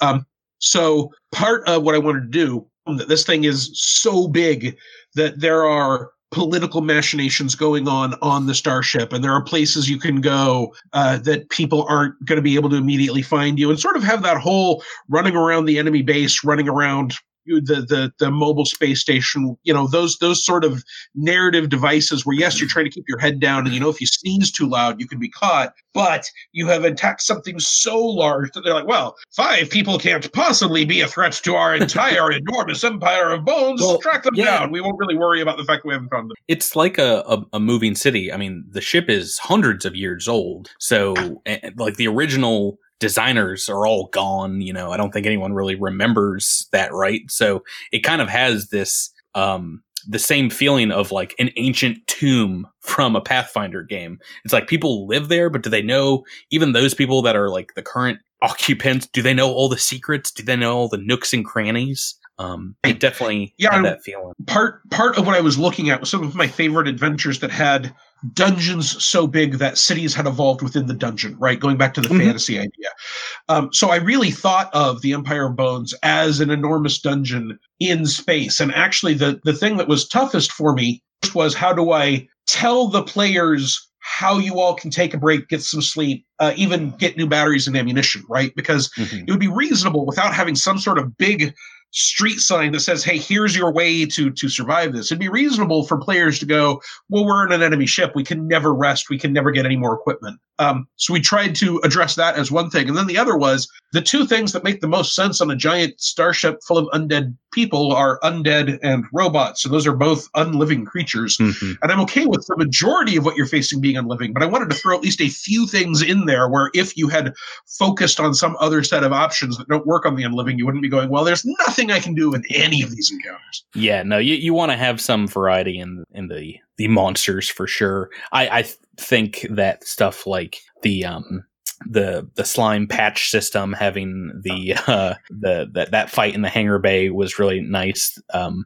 the cernox that like come in with and destroy the the rocks. Um that w- that was surprising to the players. And but like looking at it it's like an ecology that makes a lot of sense on what is essentially a a, a city in space um, that you would have you know all kinds of like weird zoological beasts here I think the one I mean, made- just go ahead. Oh, I, I was just gonna say. I think the one that um, that made me audibly curse, and I think we had to edit it out, was when we came across three Elicoths. yeah yeah no um, Yeah, ano- Owen, another- Owen, you uh you you gave us a little precursor to that when we talked to you last time and you mentioned Elicoth. So I was like, must really enjoy Elicoth. I Uh, really do really enjoy Elicoth. they're We- great. Yeah, they're, they're- I mean, they're they're they're life sucking elephants on stilts who are all sad. Who doesn't want to have a whole bunch of Elicoths? Um, Uh, I was I was pretty freaked out when uh, when all three of those showed up, and then I remembered that uh, the last time we fought them was at like level six. So Right. yeah, that's another one of those congratulations, you're not first level anymore moments, right? Right, you, right, you exactly. literally get to here's a thing that you have faced before that was terrible, and there's more of them, and you're in worse circumstances. Oh, but it turns out you've leveled up since then. So I mean, you've doubled in level, uh, but they have tripled in number as far as the uh, the enemy combatants go. So it was it was interesting how well balanced that encounter was. Um, I think the the start of that combat they get so many like um, attacks of opportunity as people are like moving into their space, and then they start sucking the soul out of you. It gets very dangerous, but they uh, this team handled it pretty well. That's again some of that was a desire to to give you more to fight than just robots and undead but also i just i i sort of I, i've always loved the villain that has the huge hideous monster as a pet um, like the Rancor That is a- with that's a Jabba's trope. Palace. Oh, Rancor yeah. from Jabba's palace or or or Thulsa Doom saying you killed my snake um so I, I wanted again to have that opportunity where you can say okay here's here's this thing that they have done because they want to make sure you can't get through this room. So they're they're taking these extra steps just to inconvenience you in case you show up. And that's another opportunity for the players to do something that allows them to interact um, with some of the bad guys. One of my other things that I was a little worried about was that people just wouldn't have enough opportunities to role play, right? Because Mhm. mostly these are all people who are going to shoot first and ask questions of your corpse after they've brought it back to life. Um, Yeah, that that's something um, I added a little bit into in book five was uh, trying to give these players a chance to speak with Null Nine before the like final battle. Um, Um, but that was written into book six. That wasn't uh, an invention on my part. Was where Gerd Nashal does indeed try and um, uh, track you down by by engaging in a uh, a system or a um, a ship wide communication with the invaders. Um, really, really fun part. I enjoyed that right after the Elicoth fight. I, I, and that is that's another thing you'll see sometimes in action movies, right? Is the the conversation via radio with the main bad guy who's like, "I'm impressed by your tenacity, but you cannot win." So that's another opportunity to sort name- of have those iconic moments. I'm Bill, Bill Clay. Nice to meet you, John McClane. exactly. Uh, that was a I, I think book six gave me one of my favorite moments so far in in Starfinder uh, because it, it it granted me the opportunity to do something that I'd, I'd wanted to try this entire uh, adventure path, uh, which was approach a combat situation in a completely different manner. So when we go to the train station, what Mm. we ended up doing is I, I I burnt out all of my level two spells to make everyone invisible so that we could get to the train without uh, anyone noticing us. And I think Adros like tripped over a bucket or something. well, Um, he just not a very stealthy. Uh, yeah, but we were still able to get to the train without an actual combat because we ended up sawing off like one of the carts and then just zoomed off. Huh. And, and that was like the, the most rewarding I've I, I've rewarded I felt because we were able to do something that was I felt was was different. So uh, that was right when you guys leveled up to 12. And I was joking the beginning of that episode. It's like, oh, there's definitely not going to be a combat episode. Wink, wink, nudge, nudge, where you can try out these new abilities and powers that you have. And then you go ahead and skip a combat almost entirely, uh, which was a, a, a pretty tough one. You know, there's what, three commandos, a couple of Bacawk bearing down on you. One had like a sniper position. Yep. Uh, yeah, that, that I have gotten some really uh, nasty, friendly feedback about that that sniper Baycock. That's uh, oh, Tell so- tell him to have a technomancer. yeah, right. I mean, as both as a player and as a GM, I always love it when there's what appears to be a a obvious way to handle something, and the group goes, "Nope, we have a better idea." Um, which you know, that's why I like giving out experience for overcoming a challenge instead of just killing everything in sight.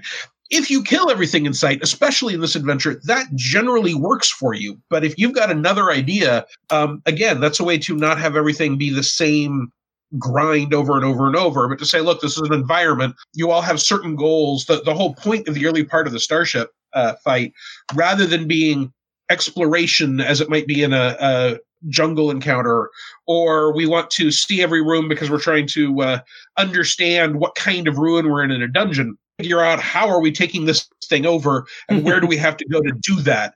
And so that means that things like bypassing whole encounters are perfectly valid and, and even smart tactical choices.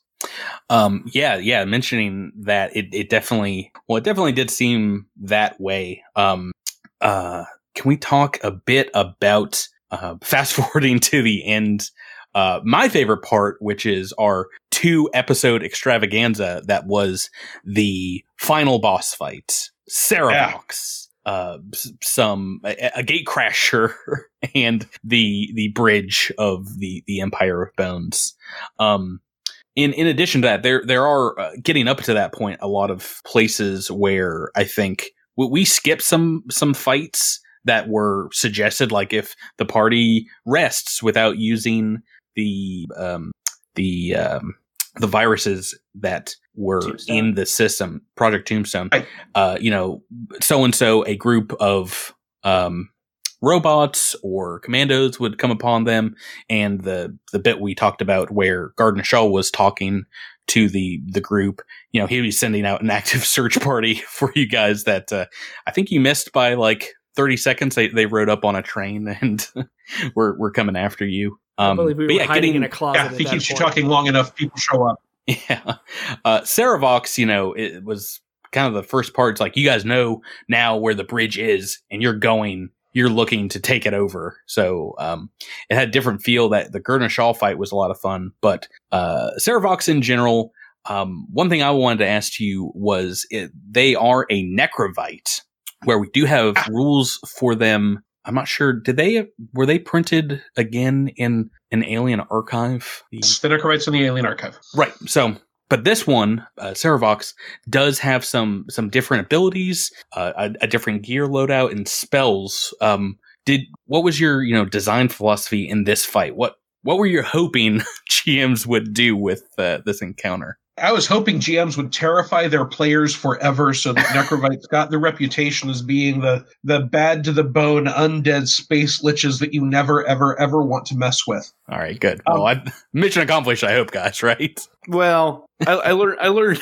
I learned something special about Patrick specifically, but well, once again, I uh, I was actually thinking about juicing up that fight and maybe adding in uh, second gate crasher or something like that for people that were outside of the the wall of force.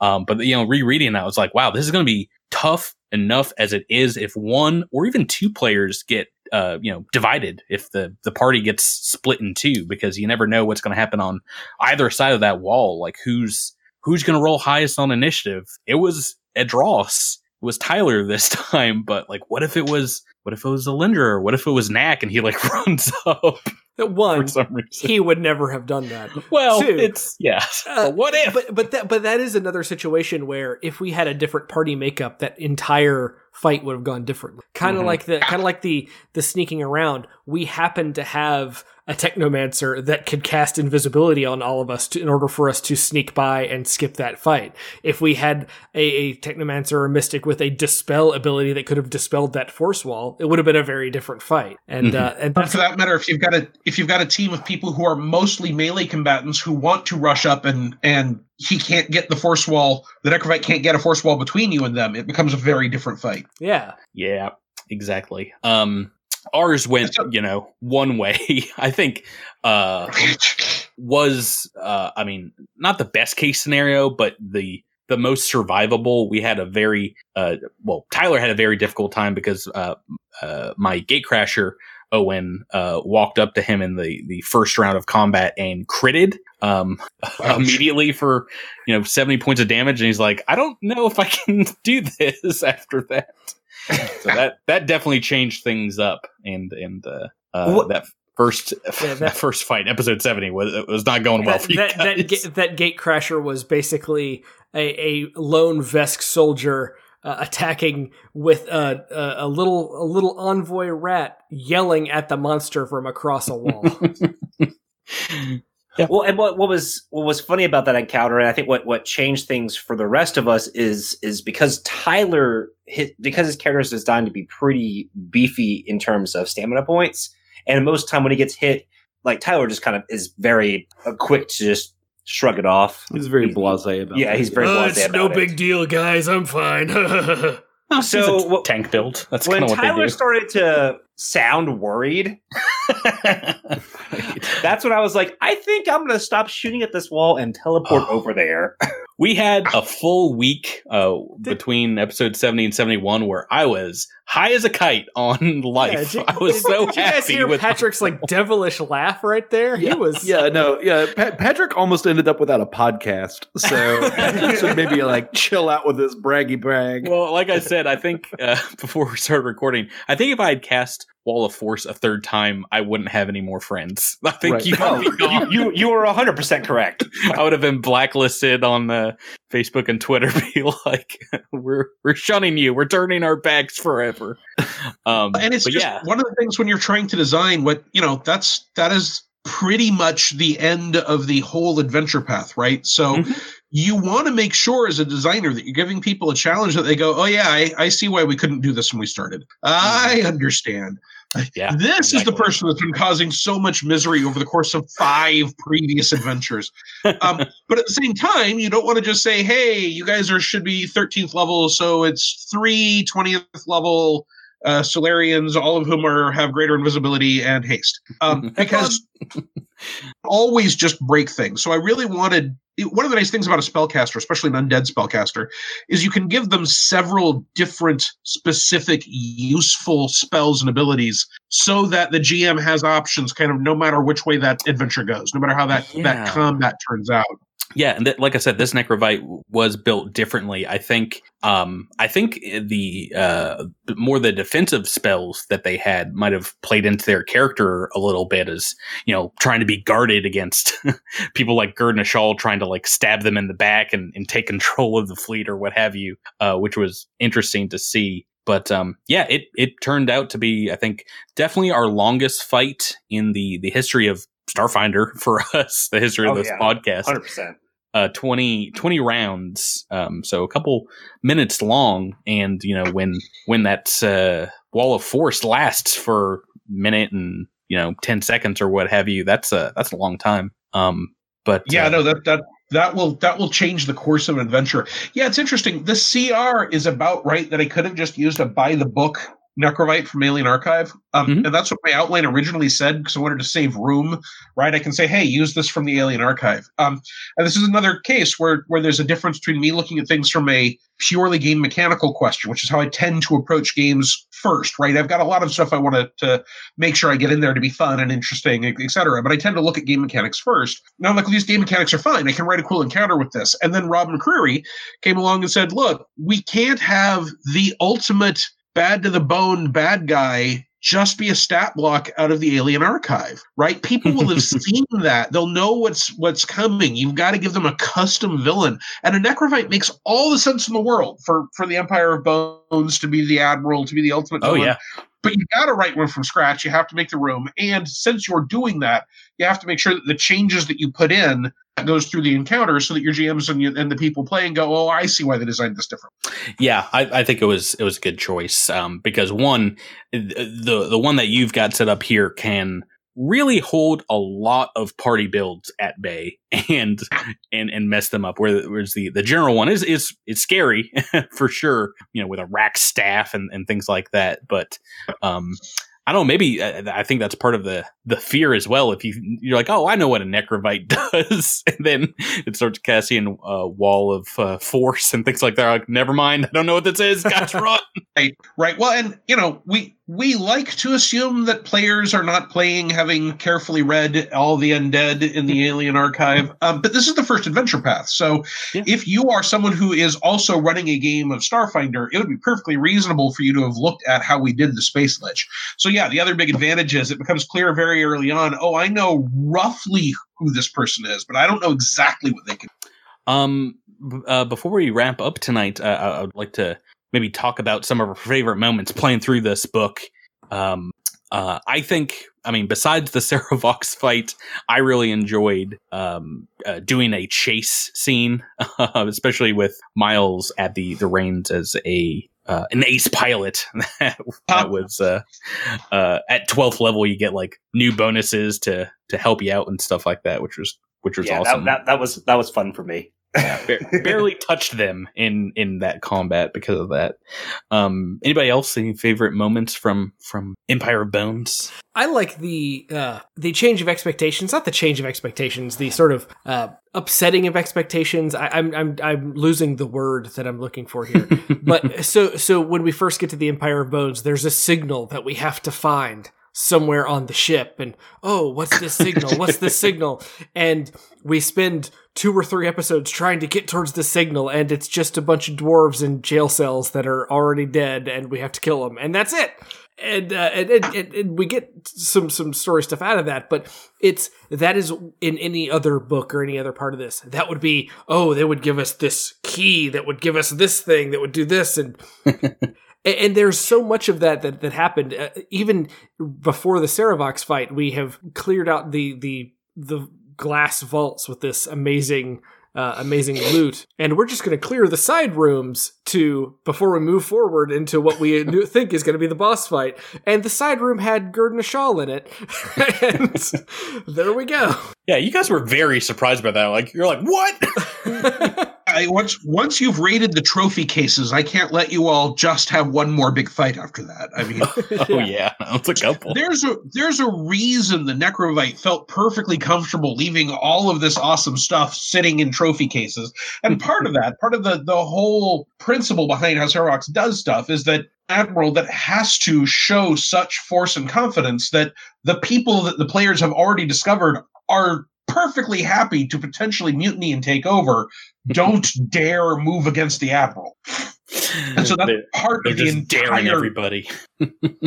um so that's that's how a lot of the stuff that comes together you start with okay how do you if you are a space lich how do you convince people that they can never ever ever risk going up against you and then how can i spin that into interesting moments for the players Right, right. I would, I would say uh, I was really. Let me start with saying when I designed Andis, I sort of wrote it and I was like, I want a character that can eventually uh, hijack Absalom Station.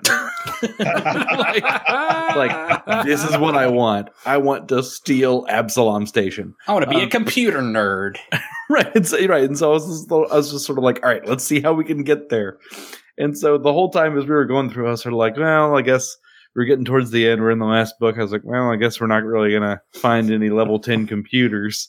We're not going to steal any ships. I guess we're not gonna steal any ships. We're just gonna blow up a dumb big space station.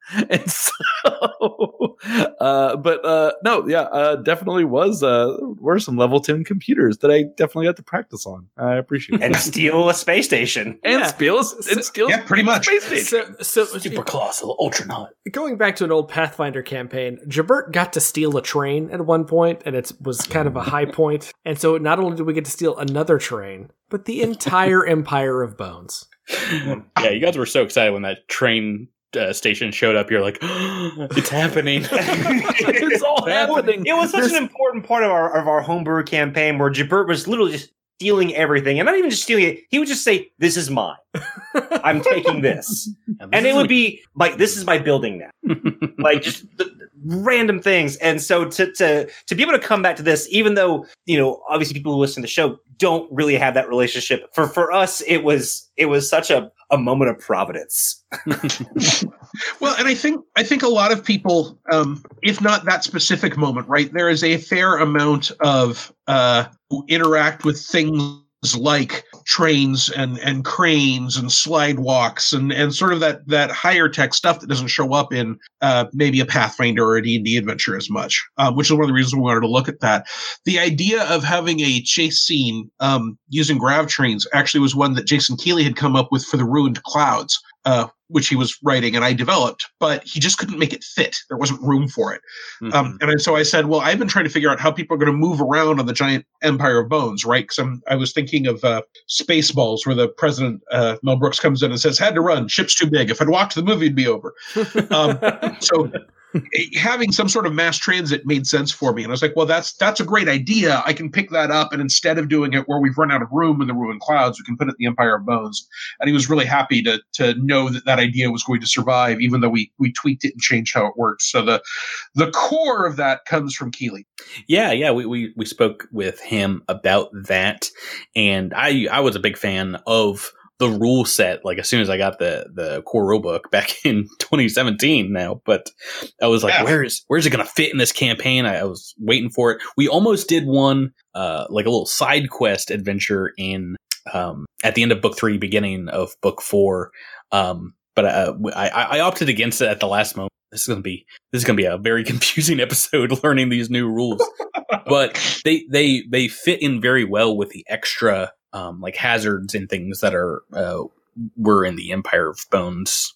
Um there's a, a great if if you guys don't own the physical book out there i, I highly recommend it. There's a two page spread with with some art and uh, descriptions of all the different decks of the empire of bones and a great map at the end of the book which i really enjoyed uh, i'm so glad I- you like that map because one of the things I- we're trying to figure out is how how are we going to map How out do you do it? Yeah. mile right right like and so that side decks. It's basically, uh, you know, like a, a cutaway uh, style of the ship. and one of the reasons that I wanted to do the uh, the grav train chase the way I did, so that different sections of the ship had different impacts on how that chase went, was so that you could use that map and you could say, okay, well, we're on this deck, we can go up to that set of decks or down to this set of decks, or or we can move back to the engine room area. Um, so it would actually have a use in play to justify having taken up a page to show you this cutaway view. I didn't even think about doing that during the chase scene, I, but I was I was, I I was was about gonna to say people should now that the that we've developed this method.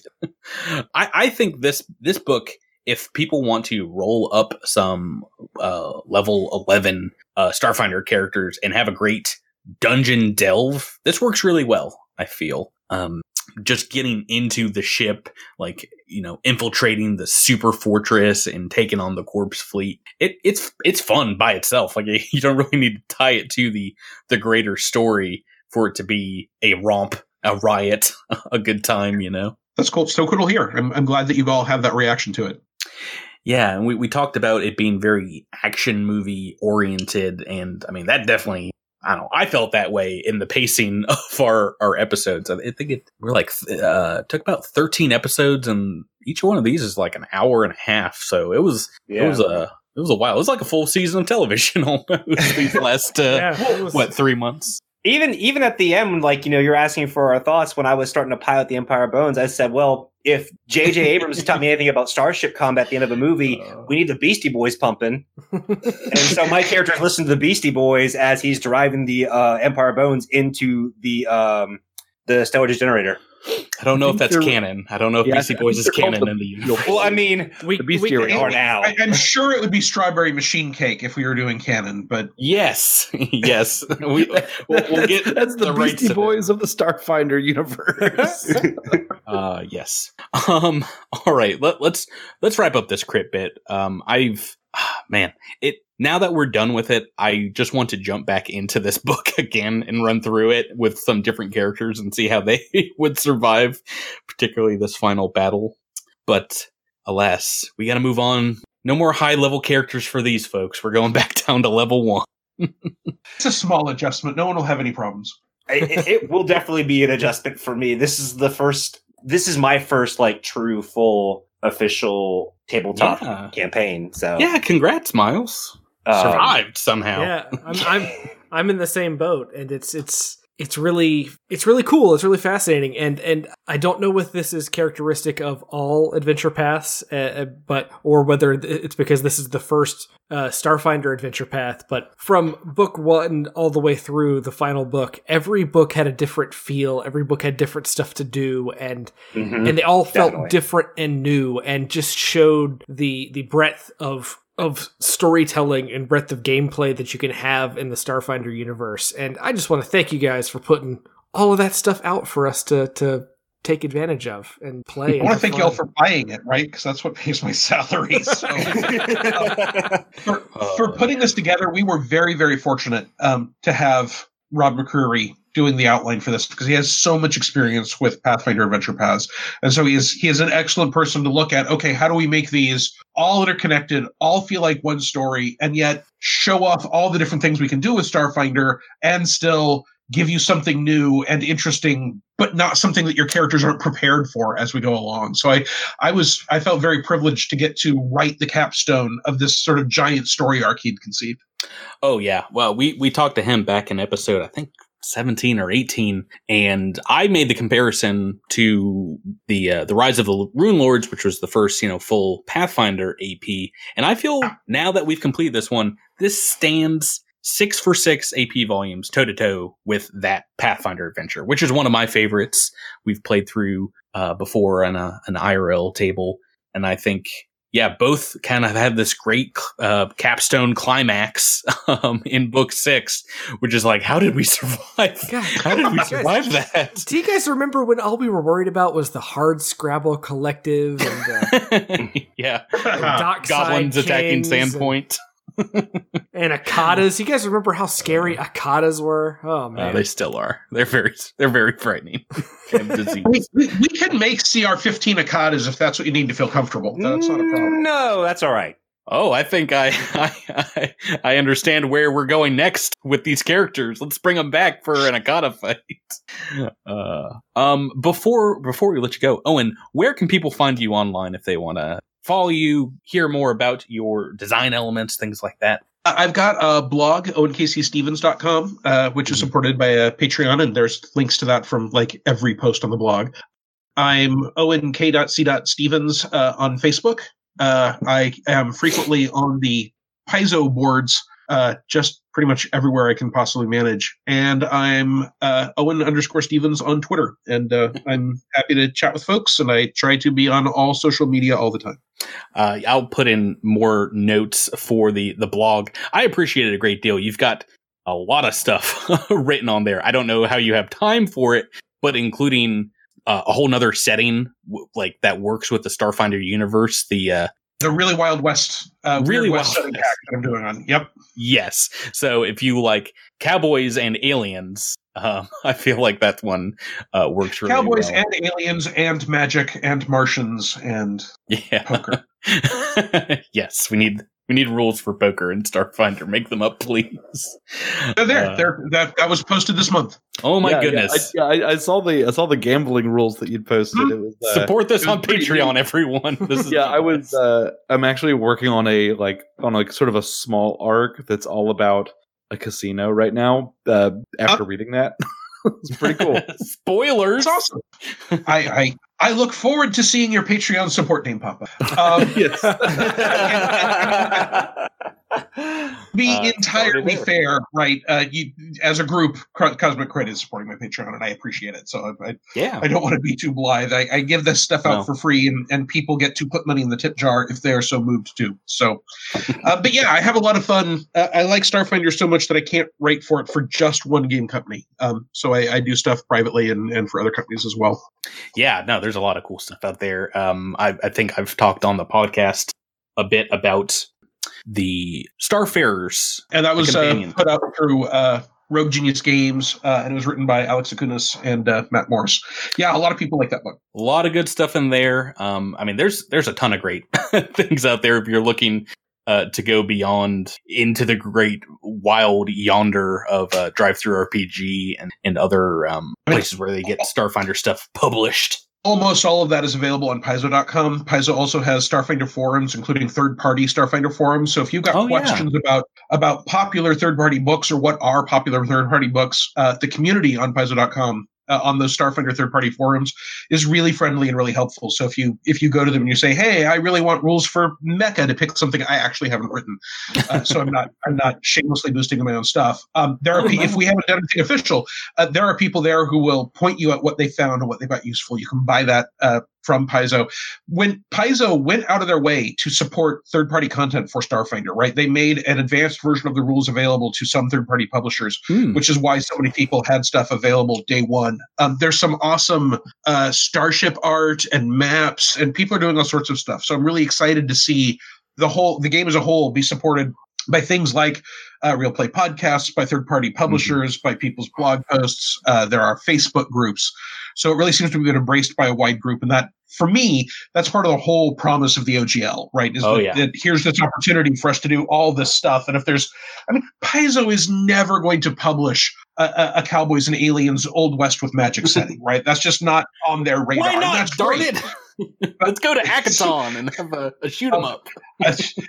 That's- that doesn't mean we would never do anything weird West themed briefly, Yeah. but we're certainly never going to do a, a, an 1890s series. alternate Earth set. Right? It's it's just not. No, sadly. Things like that tend not to make the kind of money that Paizo wants to make, and it, it's not the the things that the fans of Paizo are mostly as a group looking for. But with the OGL and with Paizo's really very welcoming support of third party publishers, someone else can do that, and then the people that want it can find it and use it, and maybe they're inspired to to make something else for it. Awesome.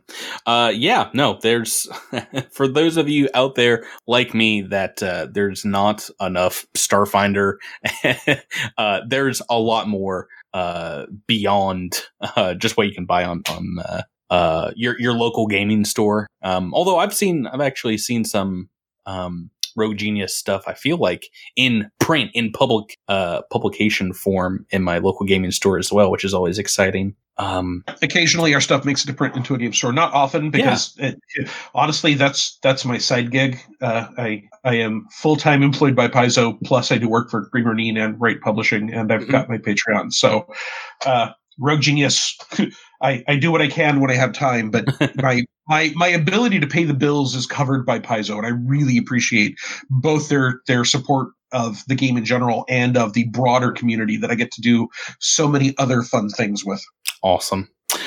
All right, let, us wrap it up. We could probably talk about Starfinder all night long. Uh, thank you so much for being here, Owen. Absolutely. Again, I'm, I'm really glad you all had a good time, and uh, I hope that you all enjoy going against the Aeon Throne. Oh yeah, that's Sure that's will. starting. Oh boy, in just a few weeks. Um, Jabert, Drew, Miles, thank you guys. As, Thank you, Patrick. And thank, thank, you. you. Let's wrap it up and uh, see you next season, everyone.